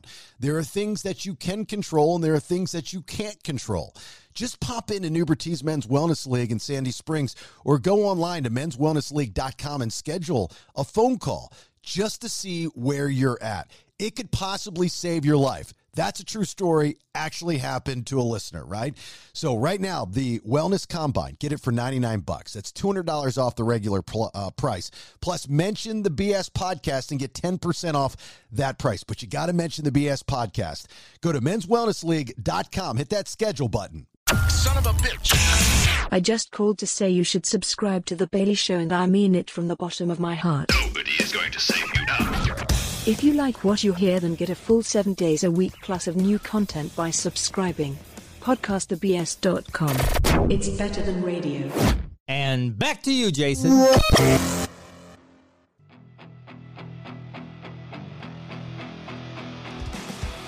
Got a new show on Netflix that you can get addicted to. We always talk about finding new shows. This one's awesome. I would have, you know, I would have never known about it unless, you know, our booker pitched Australian crocodile wrangler Matt Wright to me. And he's like, he wants to come on to promote Wild Croc Territory, which is on Netflix. So I sat down and watched it. My wife yelled at me because I couldn't get away from the television.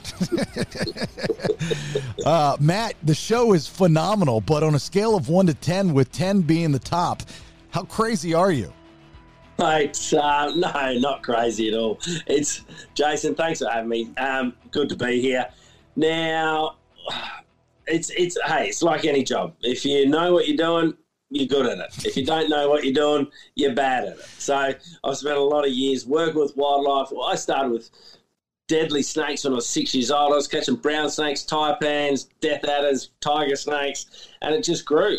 And as I got older, the wildlife got bigger. Now we're catching 18-foot crocodiles, and I've got my wife involved. well, Beef Cheeks was, what, 15 feet, right? Yeah, I think he's a bit over 15 foot. Yeah, he's a large croc. So what's that, about 4.5 meters?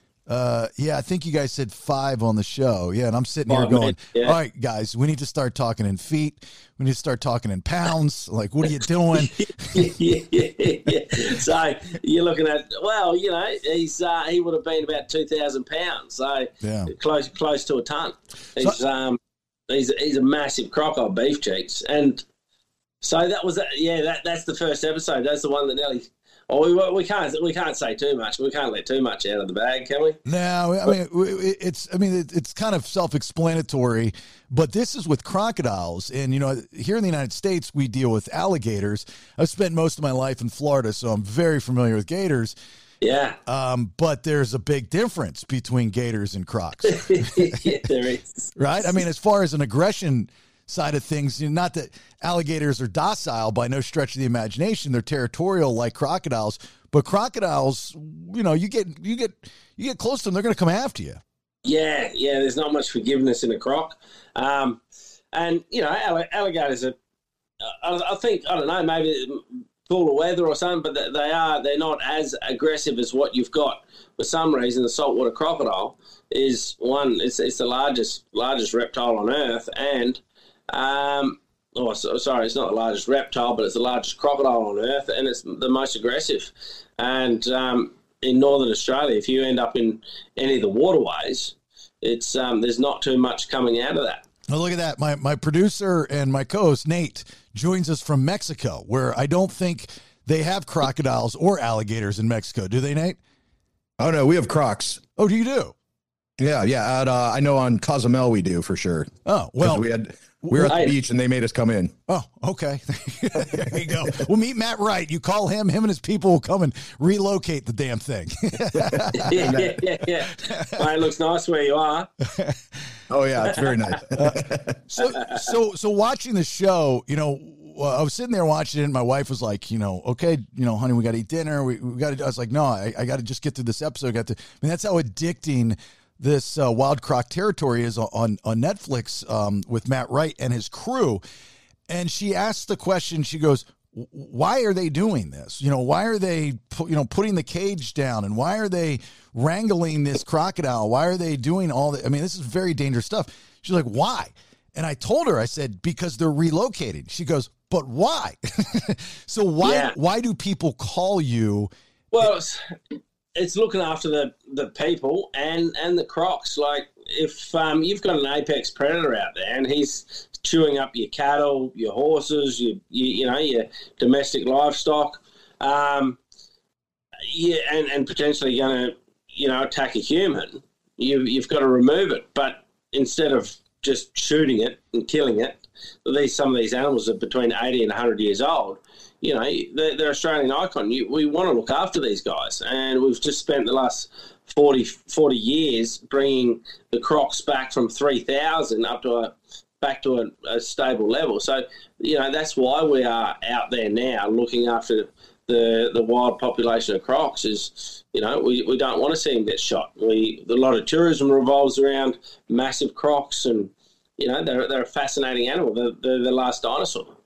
So if a crocodile does take a life, do you put it down, right? I mean, afterwards you have to. Yeah, unfortunately, it's a bit of an eye for an eye there, which is, I believe it's a bit of a small mentality to do that. But unfortunately, that's just the way that the crocodile code of practice happens. If a croc does take a human, then the humans go out. They don't just shoot one croc. They'll usually shoot about 10 crocs in that same area just to get that one. Is that something that you try to fight? Yeah, I do, but it's hard to fight the task force with. They're all trigger happy and they want to get out there and shoot shit. That's what we do, right? That's how it, you had mentioned at the beginning of this conversation that you started out around all kinds of wild animals. Was your dad, your mother, your uncle, your grandfather, I mean, were they doing the same type of thing, or were you just a fan of people that did what you do now on television? Well, I think, you know, I watched a lot of outback shows when I was a kid. I wanted to head up north, but just had a passion for wildlife, the environment, and just the great outdoors, and you know, loved it. And just watching the destruction of our environment now over the last sort of 20 years from when I've originally sort of started looking at it all is devastating. It is, you know, we're on a pretty good path of destroying every natural habitat that we have left on Earth. Yeah, you live in the Northern Territory in Australia, right? And you have a lot of land and a lot of different things that are going on, and trying to help out all these animals and the wildlife, so on and so forth. You're married and you have a child, and your wife was a city girl that you so more importantly, like the wrangling the crocodiles, you wrangled this beautiful woman from the city and you turned her into an outdoors woman. How did you do that? I think she's regretting the decision now. No. She grew up a bit in the outdoors as well. She lived on a few Aboriginal communities as a kid. She loved it, but her later childhood was in the city around Perth in Western Australia. And fortunately for me, I had to fly down there to go and sort a bit of business out. And I met her at that point of time, and convinced her that the outback of Northern Territory was a good place to live and hitch up with the crocodile hunter. There's got to be more to that story, because on the first, I think it was the first episode of season 1, you know, she kind of briefly talks about how you two met. And she's like, he flew in on a helicopter, and it was like love at first sight. And I'm like, I don't know about that. I mean, he's a good looking guy and he's very charming and very charismatic, but he lives, you know, out. This is two totally different worlds. How did you woo her? What did you do? I don't know. We're back and forth for a bit. Yes, I did fly into a remote island where she was having a raft up, a big boat party with all her friends. There was about 5 boats all rafted up, all her mates playing all the tunes, and I sort of landed on the beach and started on over. That's so badass. And I was actually there to sort out one of my business partners at the time, not to really pick up chicks, but I got rid of the business partner and picked up a chick. I mean, it doesn't get any cooler than that. Crocodile wrangler lands on beach. I'm assuming you're flying your own helicopter. Comes off the helicopter, and your wife, with all due respect, is extremely attractive, and she's out there partying with her friends. I'm guessing there was probably a guy around her that was interested, or her boyfriend at the time. This dude comes off a helicopter, and she's like, oh. there was a whole heap of seagulls sort of fluttering around her, I can tell you. They all got pretty disgruntled when I showed up. It'd be intimidating too if you're the guy that likes her. You know, it's like, oh shit, I ain't got a chance in hell now. Yeah, no, it was all pretty sealed and dealed at that point of time, but she was going to London. That was the big breaking point, that she had a job in London. Mm-hmm. And I was like, oh, Jesus, if she goes to London, she's going to meet some bloke over in London and live there, some mundane life, and I don't know, whatever you do over in London. But anyway, so I convinced her. I said, well, London or come try it out up here in the Northern Territory, and she did. But it's great. And we've actually just moved down to the Gold Coast. She's just about to have our second child down there, a little girl. Uh-huh.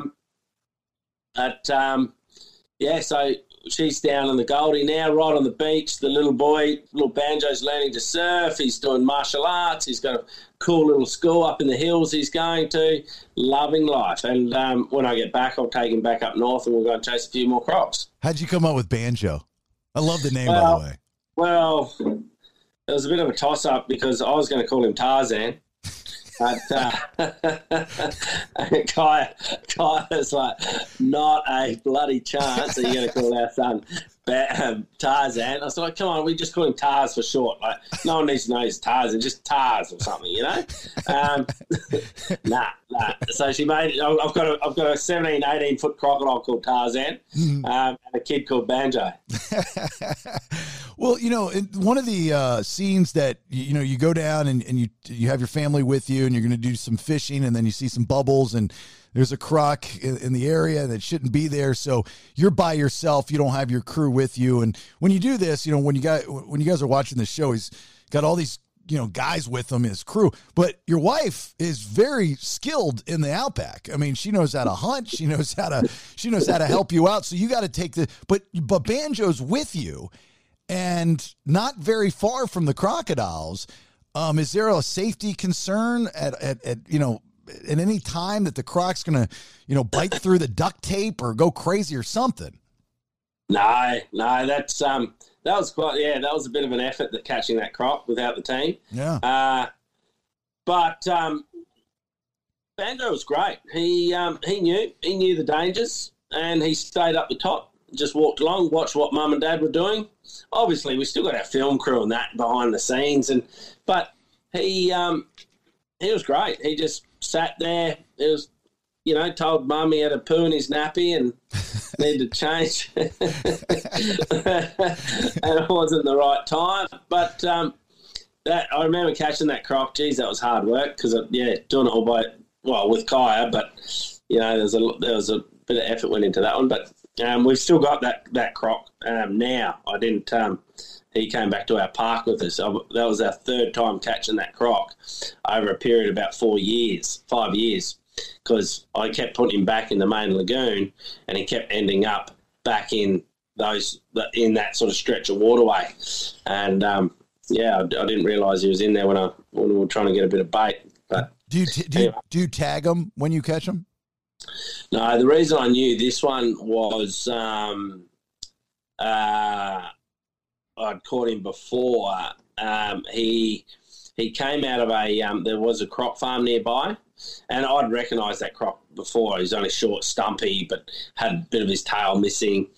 And but there's a farm there probably 40 years ago, and a few of these crocs, quite a few I think, must have got out, and I've caught a lot of them since then. But he was one of them, and that.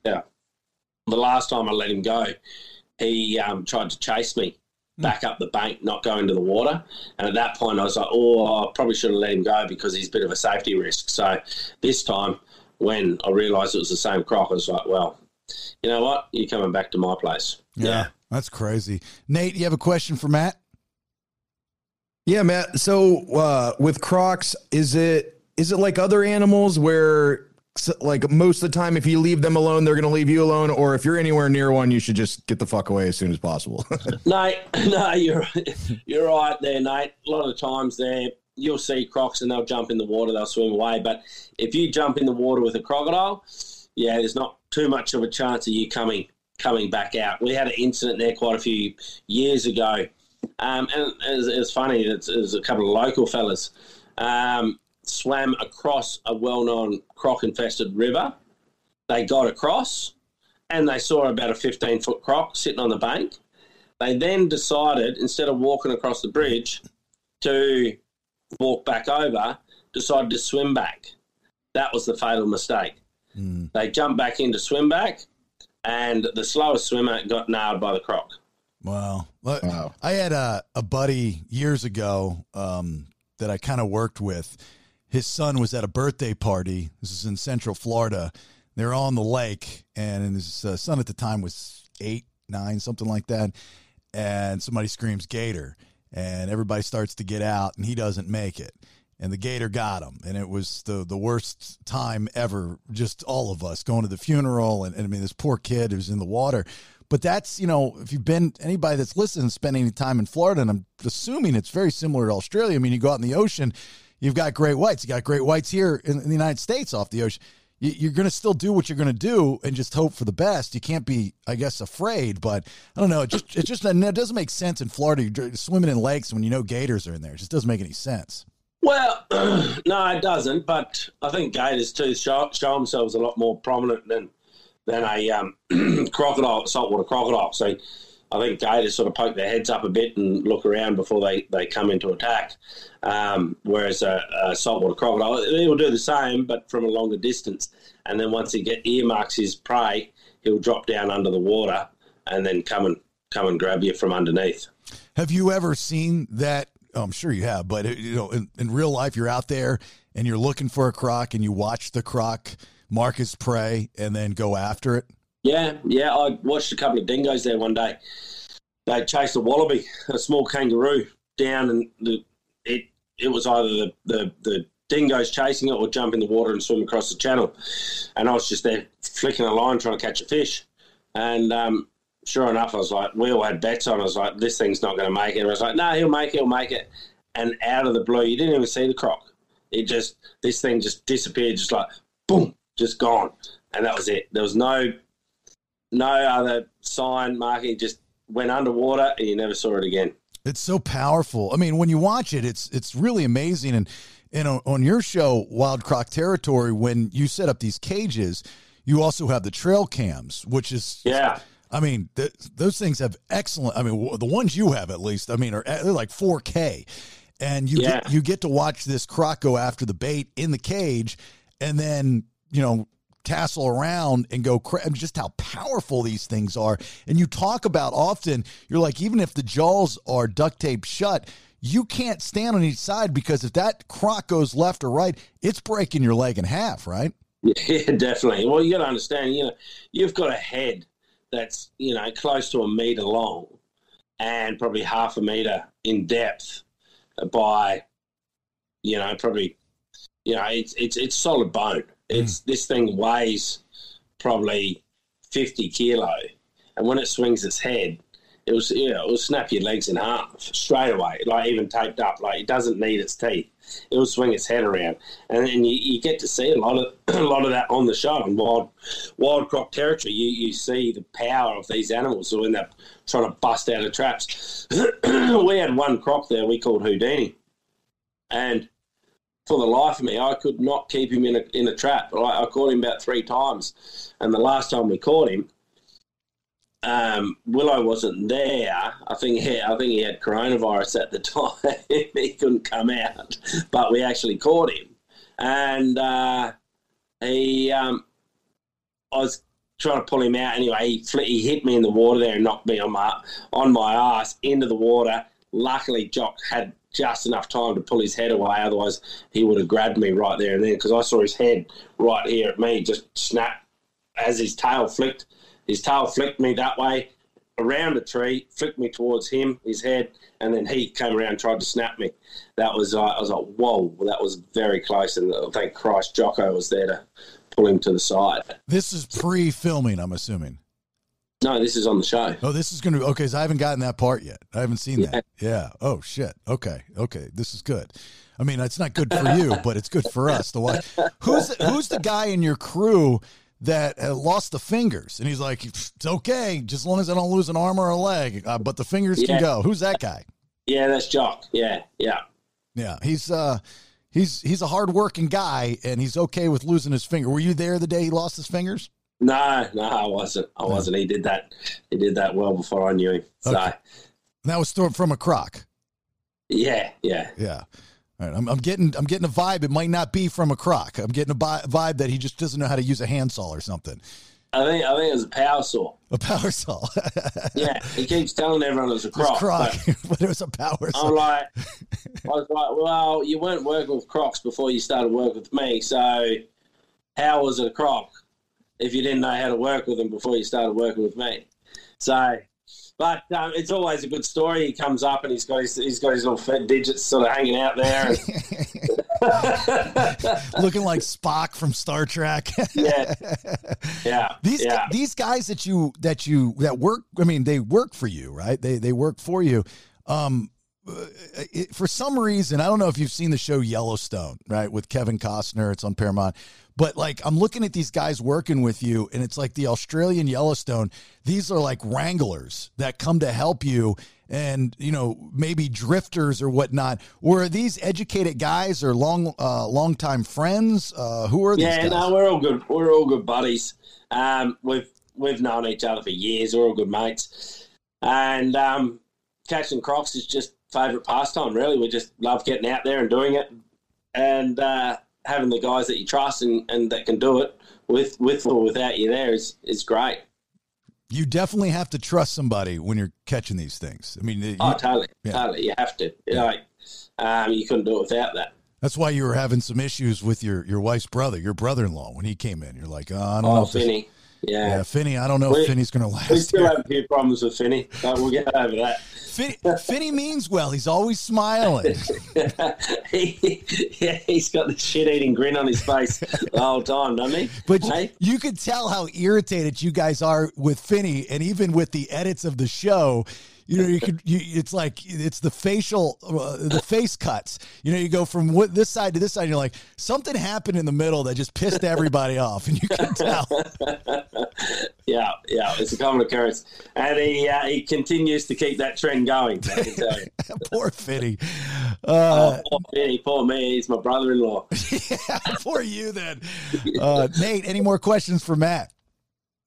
Yeah, are crocs like in the wild? You always see them hanging out on the banks together. Are they solo hunters, or are they pack type of hunting? No, they're all solo.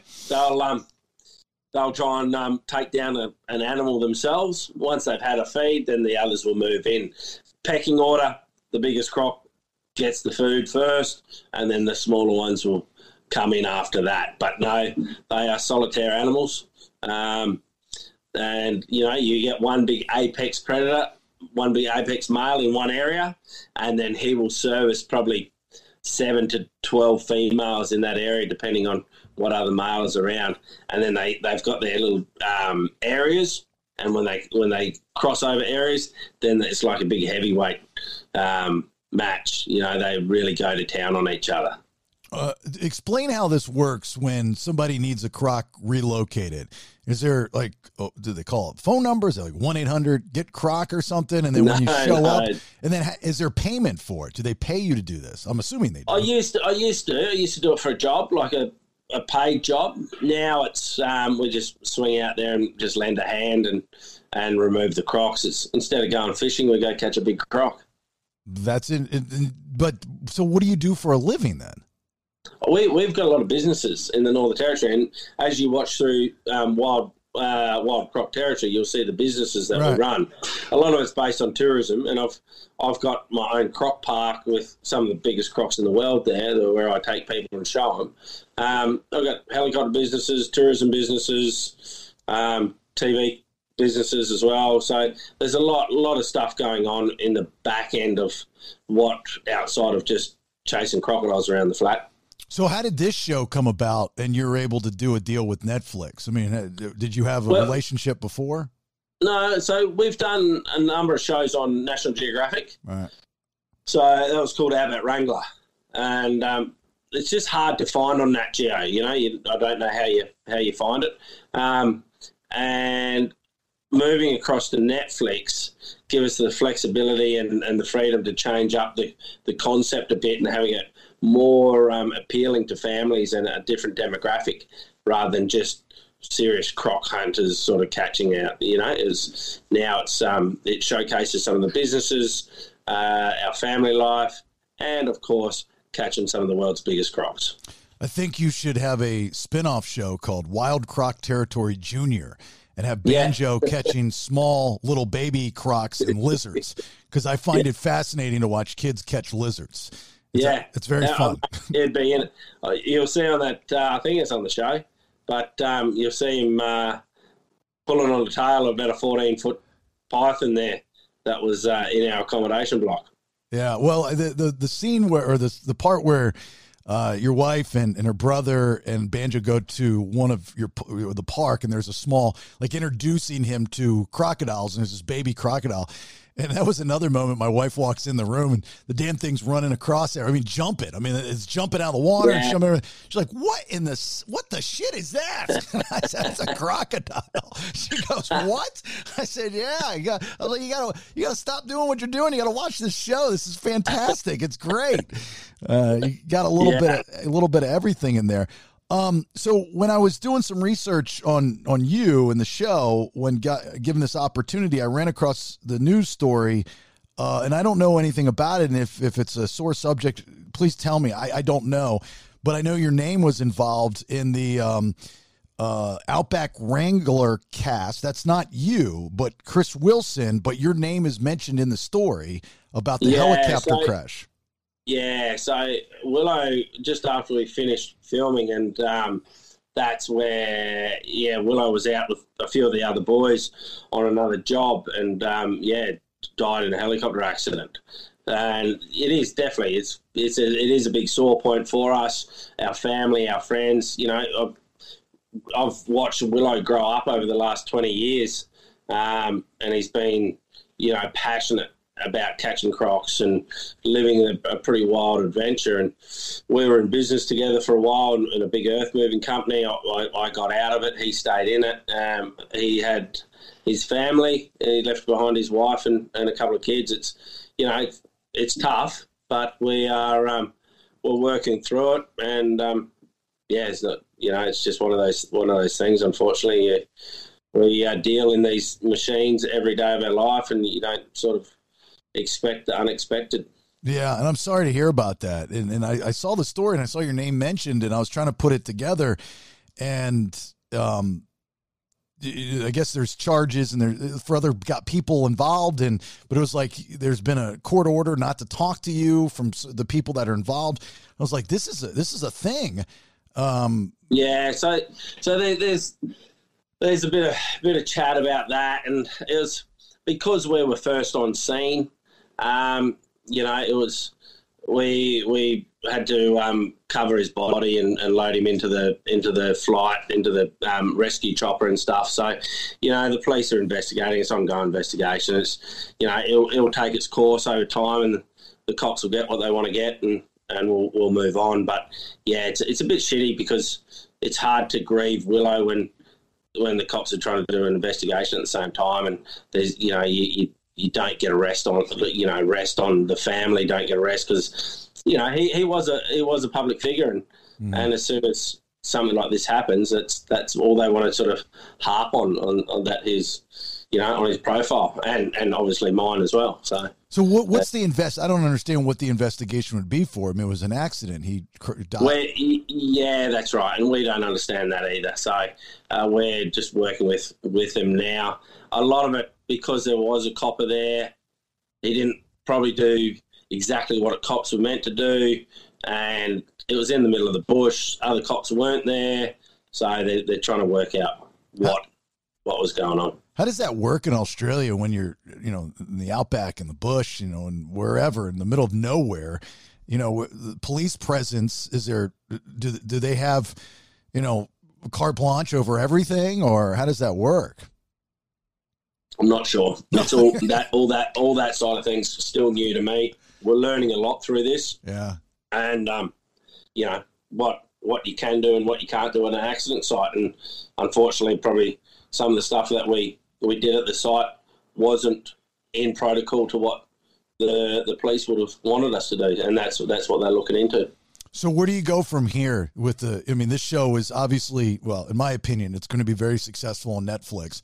So you continue to obviously record seasons, but with shows like this and a guy like you and a crew like you got, there's just so much material there. I mean, when you do one of these shows, the first thing that a lot of these production companies ask for is like, all right, what's the character building? Who's who? What's what? And you've got all those pieces with charisma that everybody possesses. So is there other plans for different shows down the road? Yeah, totally. Like the show is based around Kaya and myself and our family, and the croc side of things and the catching is just, the team that we work with at the time. Willow was definitely a larger-than-life character and brought a lot of life to the show. So it's definitely going to be dearly missed. And, it was it was hard to come to terms when the show was coming out and Willow's not there to enjoy the, you know, what we'd created. Mm-hmm. So now, yeah, we'll move on and we'll make another show and make, you know, in remembrance of Willow. Yeah. I thought it was absolutely amazing. I've never seen this before when you're taking your guests out that are visiting your park on an airboat and you go and you see the croc that is missing like half of its jaw. Bone Crusher. And the croc is 20 plus yards away from you, sees you, comes right up to you like a dog. Yeah. And almost says, "Hey, I missed you, Matt." You know, it's good. That's amazing to see that. Yeah, it was. And he'd been with us for 10 years. Unfortunately, only a week ago, 2 weeks ago, he was killed by another croc, which was absolutely devastating because everyone loved Bone Cruncher. He was, like you said, he was like a dog. I could jump in the water with him. I could work with him. He'd come up. He'd hang out. Nothing was too hard for him, but another croc moved into his territory and killed him only a couple of weeks ago. How often do crocs act like that? Oh, every year. No. As far as how Bone Cruncher. Oh, Bone Cruncher, they don't. You don't see that ever. Yeah. So it was quite unique to have that crocodile, and you know he was a favourite for the guests coming out. We've got a lot of other crocodiles there, but nothing like what Bone Cruncher was. You can't train a croc like you could train a dog, right? No. They got a very small brain, and they only focus on one thing, and that's food. Yeah. That's why, like, when you see these different parks, you know, in Florida, they've got Gator Land, and it's all about, you know, throwing the chickens up in the air and the alligators jumping in the air and catching the chickens. Yeah. Like, my God, right. They're trained to jump in the air and get the chicken. No, that's just what they do. That's just what they do, right? Yeah. It's not like teaching a dog to catch a frisbee or something. Before we let you go, Nate, any more questions for Matt? Yeah, how do crocs have sex? Do they do like doggy style or they go belly to belly? They go croc style. Croc style, mate. Croc in the water. Yeah. Just a bit of a belly dance, a little bit of ballerina. And do they do the croc roll, right? That's it. Yep. They'll wrap each other's tail around, and old mate was fucking. You know, slip his stalk around the side, and in he goes. Yeah, that's a dumb question, Nate. You know damn well you've got bookmarked websites for this kind of stuff. You know, freak. Well, I know the hole's on the bottom, so I figured they couldn't jump on the back unless they're real long. Yeah. I didn't. You see them going toe to toe, especially this time of the year. They're getting it on. I didn't know you had crocs in Mexico. I know that, like, very rarely there'll be some, you know, somebody will say they'll see one in Florida or this and this and that for whatever reason. But I didn't know Mexico had, I mean, I never thought about it, I guess, but. Yeah. Like I said, in Cozumel, I know they have them for sure. And then like a couple months ago, there was one on the beach in Cancun. Yeah. Yeah. There's a few crocs get around that country. Do people call you from other countries to come and take care of their croc problem? Yeah. I've been Congo and South Africa, Borneo, Asia. Wow. Yeah. Oh, so you're the guy. Like if I have a croc problem, yeah. I'm gonna. Oh, it's good. It's good fun to travel and set up a new challenge. Has the brand Crocs tried to endorse you? Oh, I haven't heard from them. And yeah, that's interesting. I've heard from every other brand, but not them. That's so stupid. Oh my God. Like you've got a successful show on Netflix. You are the leading crocodile wrangler and the brand Croc has not reached out to you to wear him on the show. Even Willow was the big croc wearer. He used to get around in his crocs every day. Yeah, or Izod, you know, to have you wear it. Well, that's an alligator, but still, either way. All right, Wild Croc Territory. It is currently streaming on Netflix. He is Matt Wright, and it is a fantastic show. And, it's fun for the fans to watch the crocs and fight and bite and do all this stuff. But the message, Matt, overall is that you want to show people that they're animals, They deserve to live. You relocate them. You do it with care, and to try to look at these animals in a different way than how they've been portrayed for numerous years, right? Oh, totally. Well, it's not just the crocodiles. Crocodiles just one animal that we work with. It's the whole box and dice, the world that we live in now, the habitat that we're destroying daily. You know, the consumption that the human race is doing. It's just trying to slow people down and just say, hey, enjoy what we have. There's no race to the end of the world. No, that's a great message too. And you see that in the show. You know, I mean, you're eating your own food that you kill. You know, the wife goes out, kills some geese, you cook it up, and it's delicious. I might get frowned on in Central Park here if I knock off a squirrel and start roasting it in the park. Well, I mean, you can Paul Hogan the situation, you know, and he was in New York, right? I mean, that's what you got to do. You got to blend in and do your thing as an Australian guy. Yeah. Roasting a squirrel on a spit roast probably isn't so much blending in. Yeah. You gotta find a bad guy, knock him out with a can of whatever, like he did in the movie, and then, you know, pull out this is the knife, you know, that line thing. This is a knife. Yeah, you'll see me on the front page getting locked up. NYPD. All right, Matt Wright, thank you so much for the time. I know you got a very busy media schedule, and I appreciate you spending the time with us. Best of luck to the show again, Wild Croc Territory on Netflix. We'll talk to you soon, hopefully. All right. Thanks, Jace. Thanks, Nate. Yep, look forward to it. Let's definitely catch up again. Good chatting. Thank you. Take care, Matt. Bye-bye. See you guys. Hold up. Wait a minute. Let's hear from our sponsors. Look, doing a new kitchen or bath, that's a big undertaking, right? So you want to go to somebody that's like a one-stop shop, like UCI Kitchen and Bath. They've been Atlanta's #1 cabinet, granite, and quartz fabricator and installer for the past 20 years. That's what I'm talking about, a one-stop shop. They provide the installation of whatever you buy. Speaking of, you mentioned the BS, the Bailey Show podcast, and you're getting 10% off your regularly priced countertops. That's a nice little savings, right? You can visit the Norcross, Georgia showroom location. Let their design team transform your kitchen and bathroom into a beautiful and functional environment to fit your personality. It's just upping your property value. You can get with all the latest trends because they got them right there on the showroom. Servicing all of Georgia and parts of Alabama, Tennessee, North Carolina, South Carolina, and Florida. How do you get a hold of them? Very simple. UCIgranite.com. The letters UCI, the word granite.com. Help you help your business get to the next level. And you do that by incorporating Create Graphics in there. Whether it's vehicle wraps, corporate events you might be having, interior, exterior events, graphic design and apparel. Create Graphics is a full-service graphics company that specializes in graphic design, wide format printing, and graphic installation.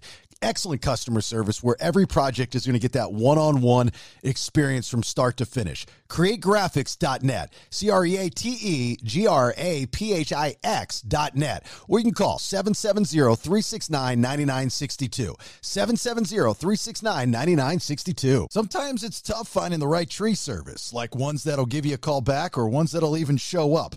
Cut and Right Tree Service and more, they're going to do both. They're going to show up and they're going to call you back. 877-828-8846. You can also book online, cutandright.com,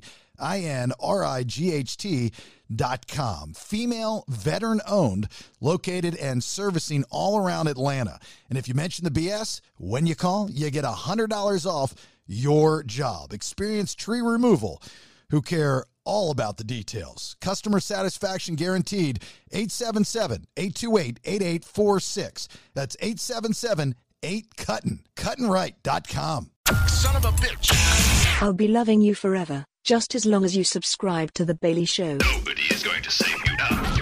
If you like what you hear, then get a full 7 days a week plus of new content by subscribing.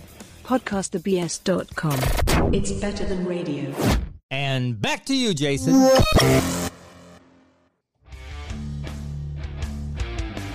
Nate, have you ever been to Max Lager's Brewery and Grill, or Grill and Brewery, downtown Atlanta? Oh, you have? Yeah, yeah. They have great beer, great food. Yeah, it's a good spot. I was there last night. I saw your photo. Yeah, with Jeff, right? Yeah. Surprised? Out on a school night. I'm surprised. Didn't yeah? What was it in the city? Was it Brandon the other day? When the last time you been to a bar? You all know to go to bars. You don't that. Was that Brandon said that? Brandon did say that. Yeah, it was me. I think you went to a brewery though last night, though, right? Yeah, they have a bar at the brewery. I mean, oh, okay. I mean, that's the traditional term for the high top wood table with a bunch of liquor behind it that's served over from a bartender. Yeah. I would say that's a bar, yeah. Yeah, yeah. I'm just verifying. That's the same thing. Pretty sure. Jeff Kaufman, my buddy. You knew Jeff, right? Nate? Who, me? Yeah. Oh, yeah, yeah. Oh, yeah, of course. Yeah. From Orlando is in town. He's a very good personal injury attorney. And I go way back with them. And I was just on – he has a podcast and also a radio show called Under Oath, which, you know, I meant to bring this up last night at dinner and I forgot. I named that. Like, you know, I think about some of these segments of that still exist that other people are using. I named. There's a show in Tampa, Mike Calta, who is a friend of mine. He's a very, very talented radio personality on a station called The Bone. And he has an attorney on that show, Dom Ferriella, and they do a segment called Ask the Dom, and he even has a .com, Ask the Dom. I created that segment before when I was in Tampa. So what, you want creative rights, or do you want them to just mention that you created it? Like, what do you want? I want one of the two things, either 10% residual of any money they make in their lives, or I want them every time they do their show to say, thanks to podcastthebs.com. Send them your demands. Let's see how that works out. I'll take one of the two things. Anyway, it doesn't matter. I'm just joking. I'm glad they're successful. But Jeff, you know, I was just on his show not that long ago, and, you know, we're talking about, because when I left Orlando, I never gave an explanation. And there's a reason for that is I just wanted to, I was in such a mindset of just moving forward. I didn't want, like, I look back now and I feel bad because I guess they didn't realize that I had people that enjoyed what I did, we did. And that was rude not to give an explanation of where I went. I just kind of got up and left. It's like your dad leaving as a kid, right? He just left. Like, I'm going to get cigarettes, and he never comes back. And, you know, and then there was troubles within the show, with the two and a half other guys on the show, and they were very vocal about their issues with me, and I didn't say anything, you know, which drove Nate insane and drove my wife insane, and people that knew the truth and the whole story drove them insane that I wasn't defending myself. I just didn't think I needed to. Plus, I was in Vegas that week getting married, and my signal was spotty.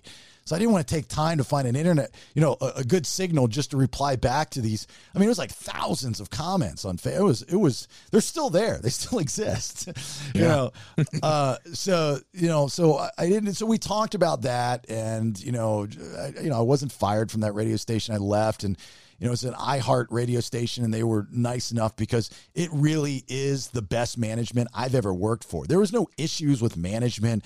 I didn't have an issue with, my peers outside of my show, to be quite honest with you. I didn't have an issue with anybody at that cluster. They're great. I still think they're great. I've always said they're great, especially the management and a lot of the talent. And, you know, and I guess for some, it wasn't by my request, but for some reason, Jeff thought that it was important for me to say this after 10 years. I guess people still talk about it, which is very humbling, you know, that people still talk about the show, because the show at some points was very, very good. Towards the end, and not so much. You know, I'd be the first one to admit it. But I broke my teeth in Orlando. I put on many a bad shows until I figured it out. And there were people that helped me along the way with a lot of resistance from my big ass, fat, stubborn head. But I wouldn't, you know, have had the success that I had in Atlanta if it wasn't for those people. It's never one person, you know. Anybody that tells you that their success was just because of them is full of shit. You have to have a team in order to be successful, especially in this business. You can't do it on your own. You can try, and you can, but it won't be as successful as if you have people all fighting for the same cause. Exactly. You know, so a lot of regrets left behind, a lot of lessons learned. But I don't know, Jeff credits me with teaching him how to do radio. And I never thought about it, to be honest with you. I never really thought about it that way. And he, so they were part of this law firm at one time. There were three partners. And now they're two of the partners are on their own, and they're very successful. They do personal injury. And at the time, they were doing more like real estate law. This was during the recession, and this is kind of when I got in with them. And the other thing is they spent a lot of money with that company, you know, with down there.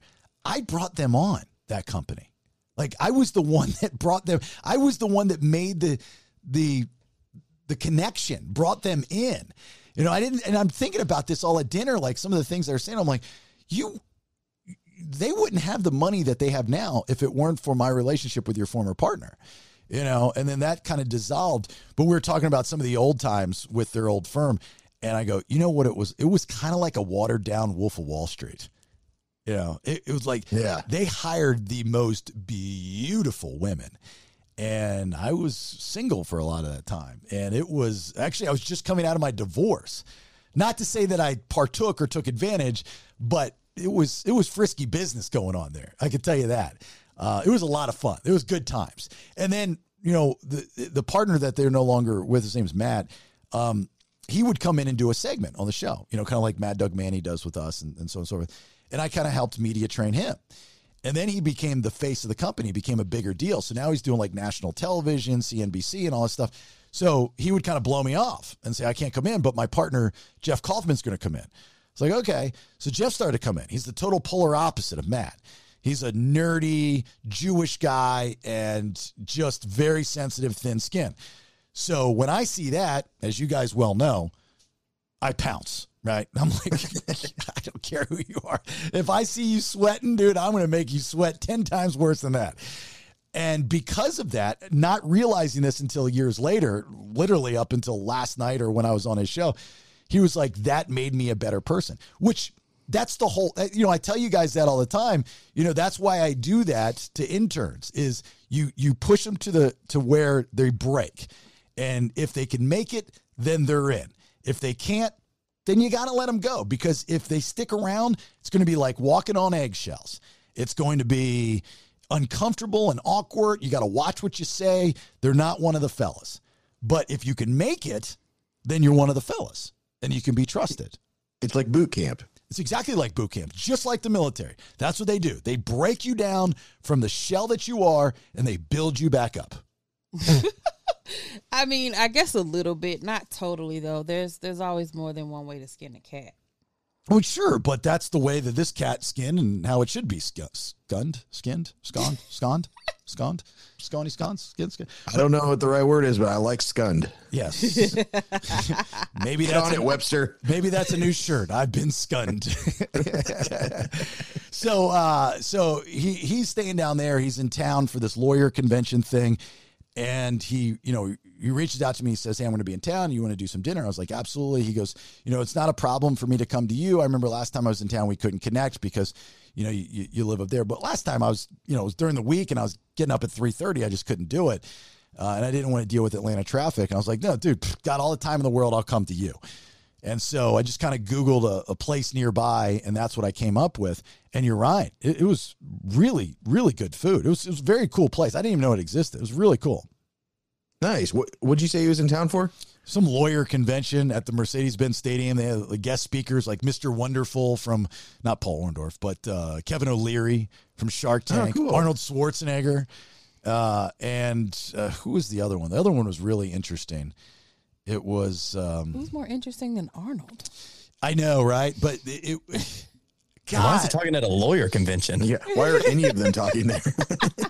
They're probably talking about success, team building. Carrot Top was there too. It was strange. God, who was the third person? They were the most interesting out of all of them. They weren't a big name, like celebrity name, but their story. Shit.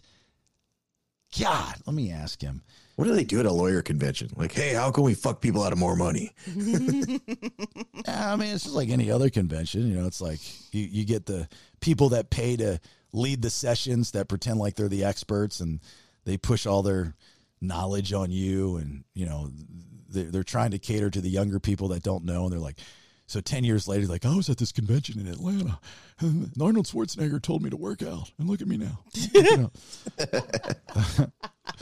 Who were the speakers at your convention? Or maybe they're coming up with funny jingles for their commercials. Oh, man, this one works great.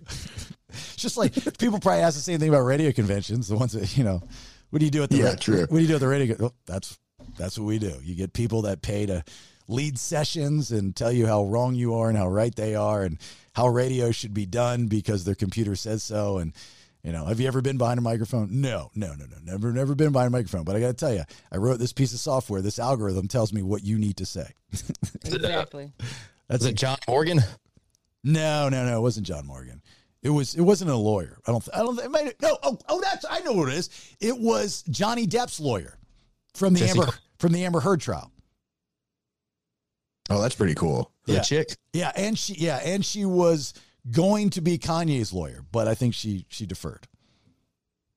Good. She's smart. Yeah. That's why I said she was the most interesting is, you know, I'd probably, you know, rather interview her than the other. Oh, I've interviewed Kevin O'Leary and, you know, he was kind of a bust, but, yeah, you know, Mr. Not Wonderful. Yeah. Mr. Poo Poo on my court caddy is what he is. Yeah. Mr. Missed the Boat. Yeah, Mr. Missed Opportunity. Mr. Wonderful if you fucking go away. All right. So anyway, I went down there. We had some good times, had some good drinks, and really good food. That cheesy bread that they have is delicious. I had a Caesar salad with grilled chicken at 9:00 at night, and my wife. You do that a lot. Oh, what? Eat salad that night. Well, I eat salad all the time, but I have a rule that I don't eat after 7.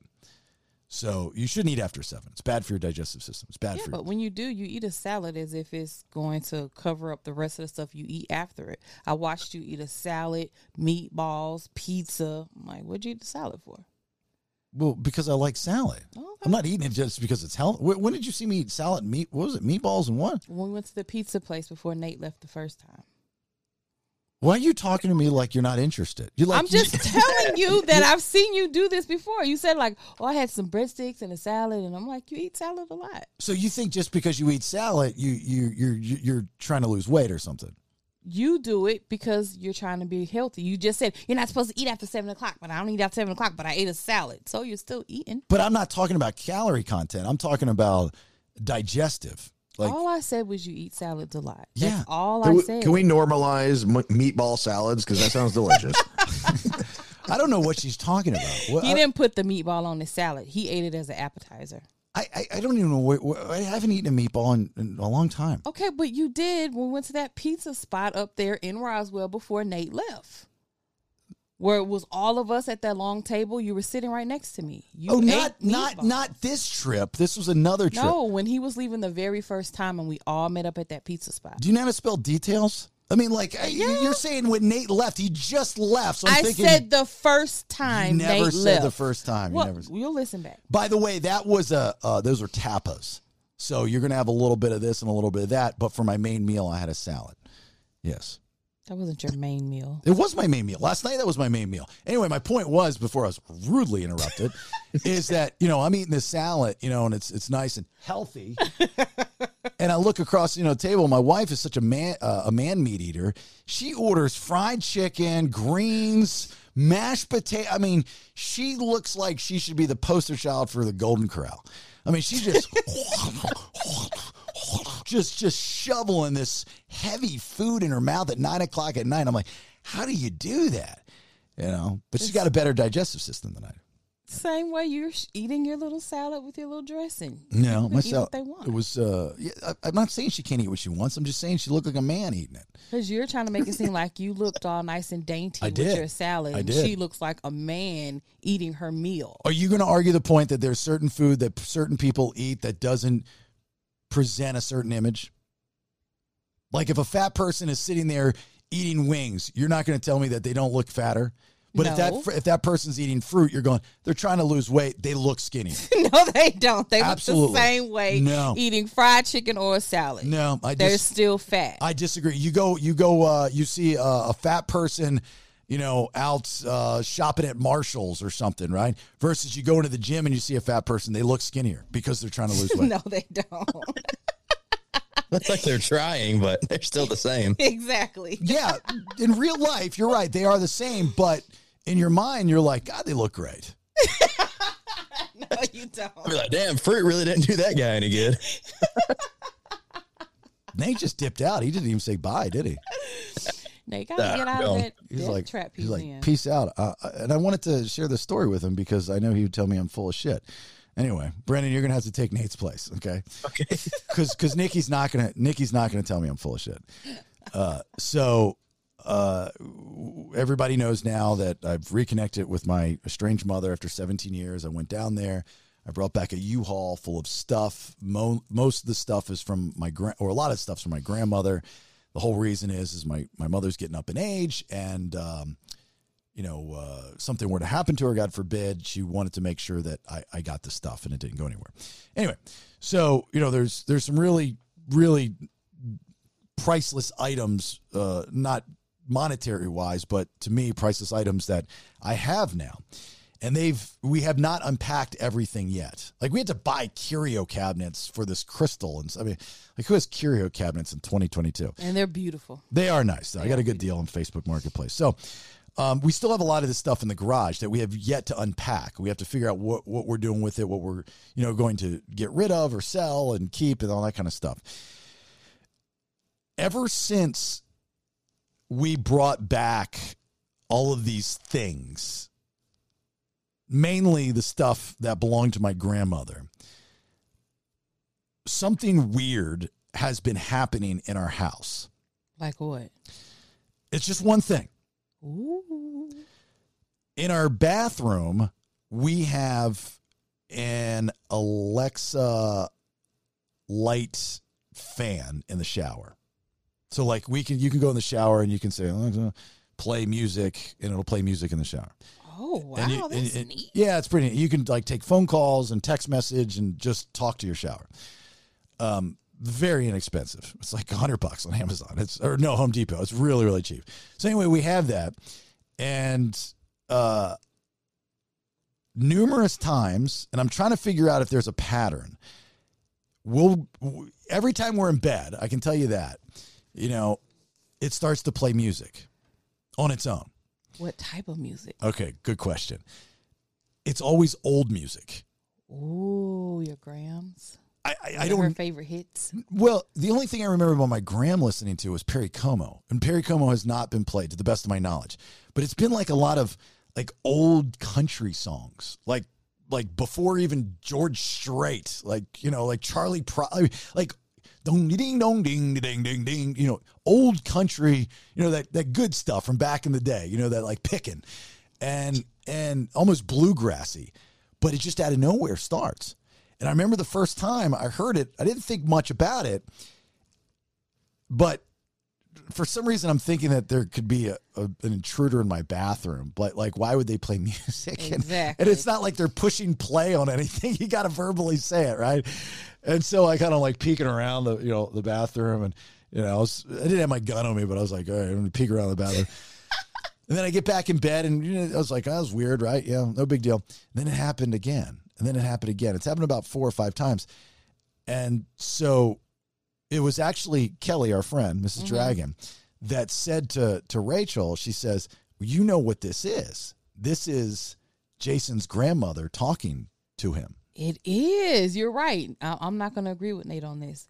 Yeah, I think it's definitely a sign. Isn't that a great story? We've got all of her stuff in here, and she's like, oh, I love you. I'm glad you reconnected with your mother. I'm glad my things are here with you where I know they're safe and people care about them. And she just wants you to know she loves you. She's glad your stuff's here. So the next time this happens, I got to pay attention to the music. Yes, and to know what the song is. Yeah. Is it at nighttime? Yeah, it's only every time at nighttime, yeah. Oh, see, that's a little more creepy, yeah. Ooh.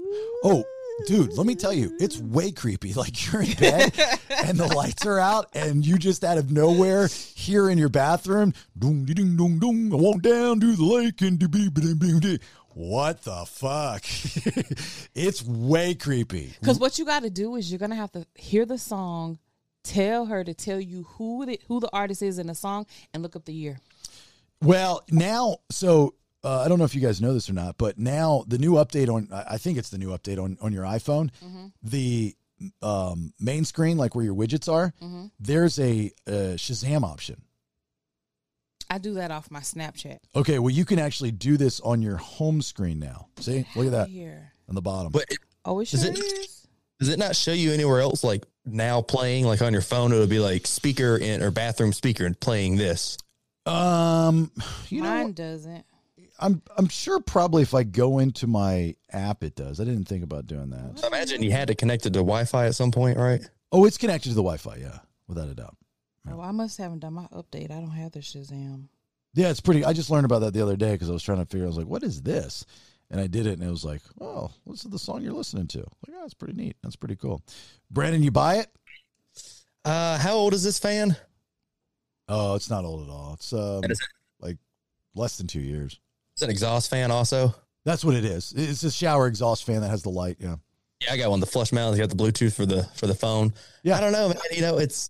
I kind of want to believe it, but at the same time, it's just kind of like, you know, you got a lot of steam, and mine will kind of freak out sometimes. It won't want to connect, or it'll kind of disconnect halfway through. If it was a regular Amazon Echo Dot or Alexa, whatever, I'd kind of, you know, lean more towards it. But at the same time, it hadn't started until you brought her stuff home, and it's only happening at night. Mm-hmm. So maybe need to set up a camera in there. Ooh, a ghost camera. Ghost camera. Yeah. We have one of those meter things. You know, like poltergeist meters. Yeah, I don't know what they're called. Ariel and her friends bought one off Amazon. They're going someplace haunted, like over Halloween. So we've got one of those things. So are you talking about where you can pick up like the frequencies and everything? Yeah. Oh yeah, you should try that. Yeah, I'm gonna try that. Get the Ghost Brothers out there. Yeah, pretty cool. Yeah. So, anyway, okay. So yeah, so I just thought I'd let you know. I was expecting to have Nate on here, so he could tell me that I'm full of shit. So I know, but I'm not. I can't say that. I'm all in. Yeah. So then, like, what happens when, you know, we get like the garage is just, it drives me nuts when my garage has got stuff in it. Our garage is filled with stuff. My caddy shack where I use it for my core caddy stuff is filled with BS merch. This place is in disarray. So I got to get this fulfillment thing worked out for our merchandise, and we've got to unpack this stuff.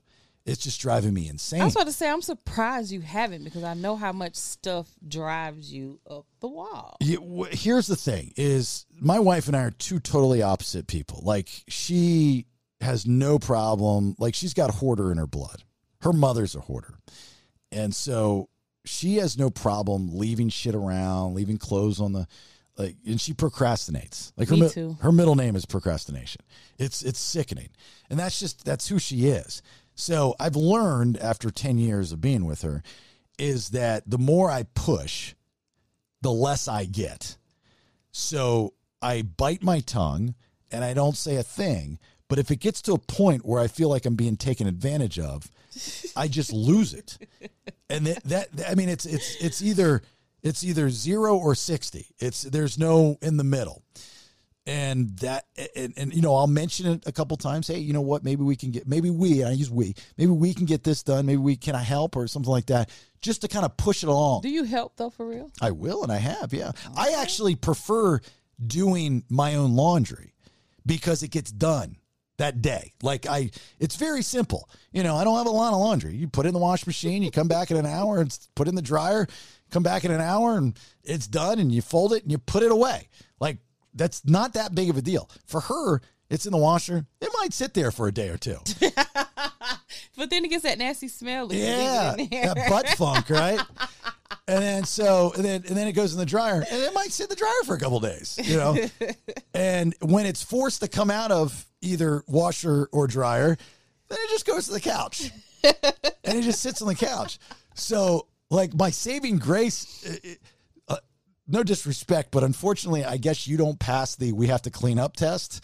No. So So I've seen it a few times. Oh yeah. So, but I make it a point, like when Mad Dog Manny comes over, I'm like, Manny's coming over tomorrow, you know, to record with us. And it's like, okay, I'll pick up the couch. So like, this is good. This is good. And truth be told, there have been some times where it's gotten so bad, I've actually had to plan people to come over to force her to pick it up, knowing that we were going to have guests. Like I'll say, yeah, they're going to be coming over tonight or tomorrow. Well, you didn't, I'm telling you right now, they're coming. Well, the place is a wreck.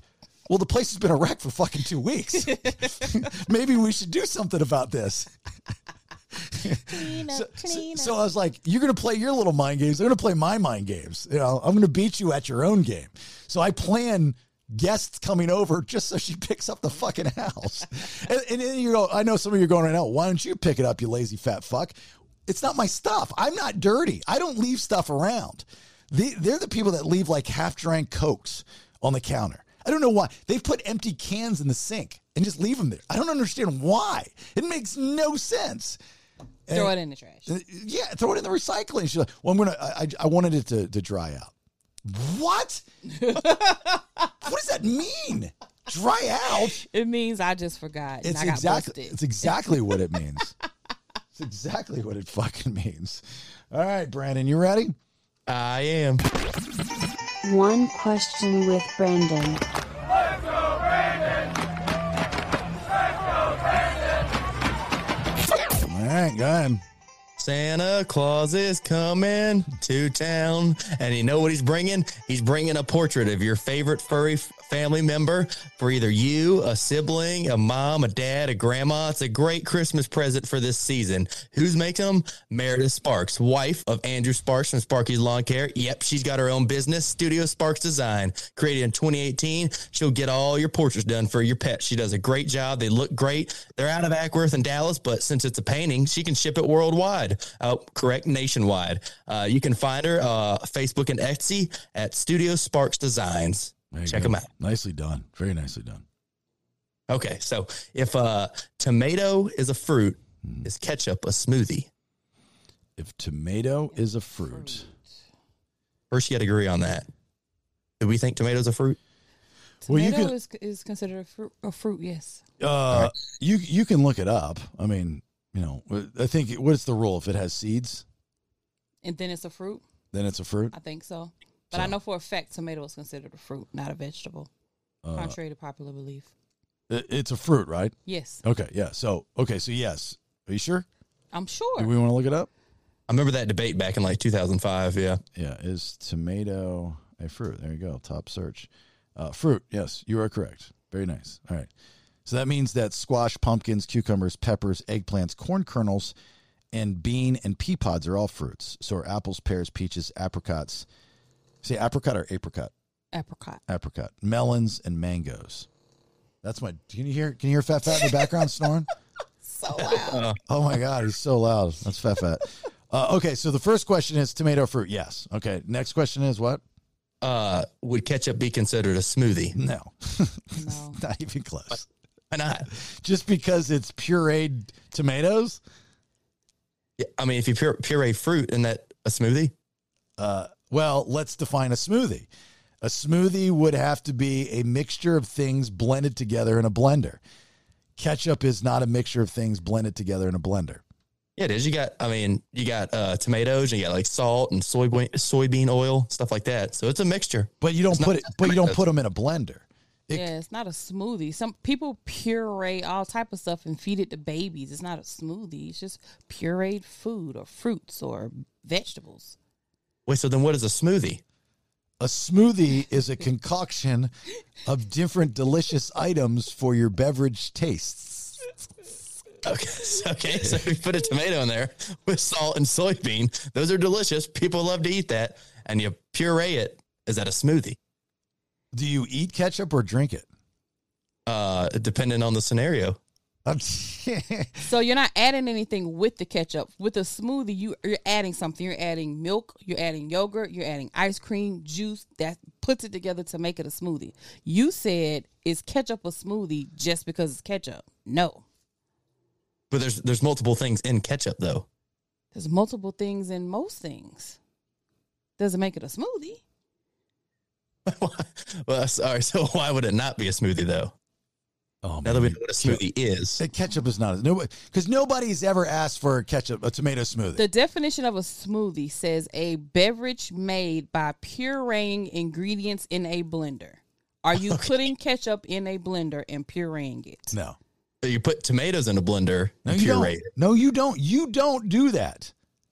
What? You try to tell me that you make your own ketchup and you put tomatoes in a blender.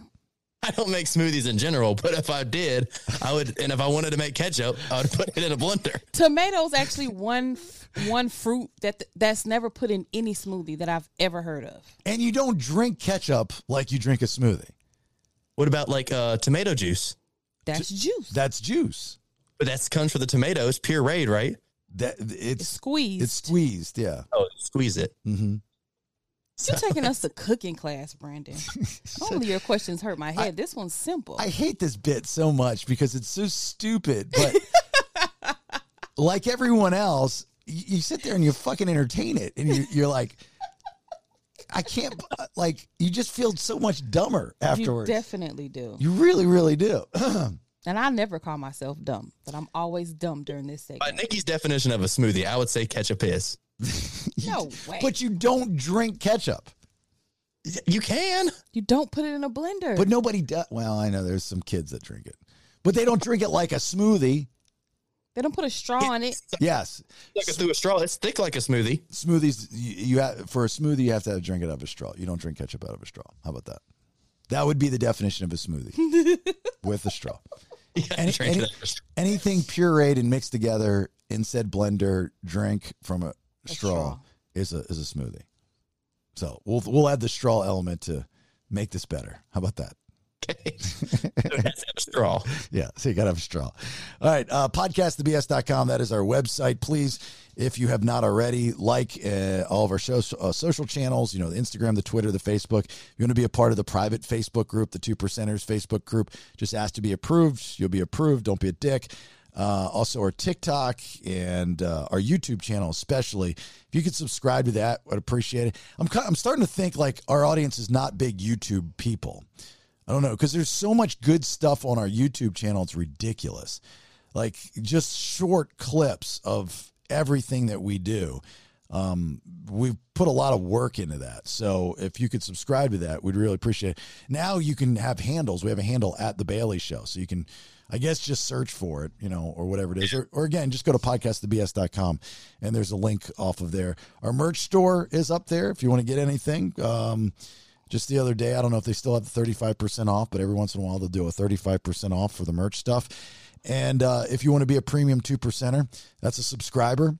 You want to get the episodes earlier in the day. I know a lot of you became premium 2 Percenters. One, not only to support us, which we highly appreciate, but two, because you want to listen to the show going to work. So you get these episodes, every episode, and bonus shows early for just $4.99 a month, plus exclusive giveaways when we have them. So, which those things, moving into the new year, we've got a lot of different things that are going to be happening, especially if all goes well. That will super serve the premium 2 Percenters, which is going to be pretty cool. Nice. Yeah. Podcastthebs.com. Lastly, please, if you are on our social channels and we post something, please just make it a point to like once a week. That's all I ask. Once a day would be great, but once a week, if you could share our content with somebody in your network. Hit that share button. Yeah, just say something nice. Like, hey, dude, I listen to these guys. They're awesome. Give them a shot. Something like that. Because that, as I'm learning how to do this podcast world stuff, that's the only way we're going to expand the show. Unless one of us gets on some national television show and, whatever, and get some crazy new celebrity. But that's the only way we'll do it. So this is like a ground floor up grassroots type of deal. And I'm all in. I love the challenge. But I know, and I'm not dumb, that we can't grow without you. So please like and share our stuff. All right. Brandon, you got anything before we get out? I'm buying Smoothie King and serving only ketchup smoothies. Smoothie ketchups. Ketchup King. How about that? Ketchup King. All right, Nikki D. If Jason's gram haunts Brandon, is she now Brandon's gram too? She wrote that shit out. You could hear it in her voice. She was reading it. She's trying to give the right inflection, though. My gram will never be Brandon's gram. She would die again if she were his gram. She would be the only grandmother to die twice. One in this life and one in that life. In the next life. In the next life, yeah. All right, thanks for listening. As always, we appreciate the support. We'll talk to you soon. Bye. Get off my lawn. It's Old Man Kevin, and the BS is done for right now. Please share, like, and support podcastthebs.com. It's better than radio. Now, get out of here.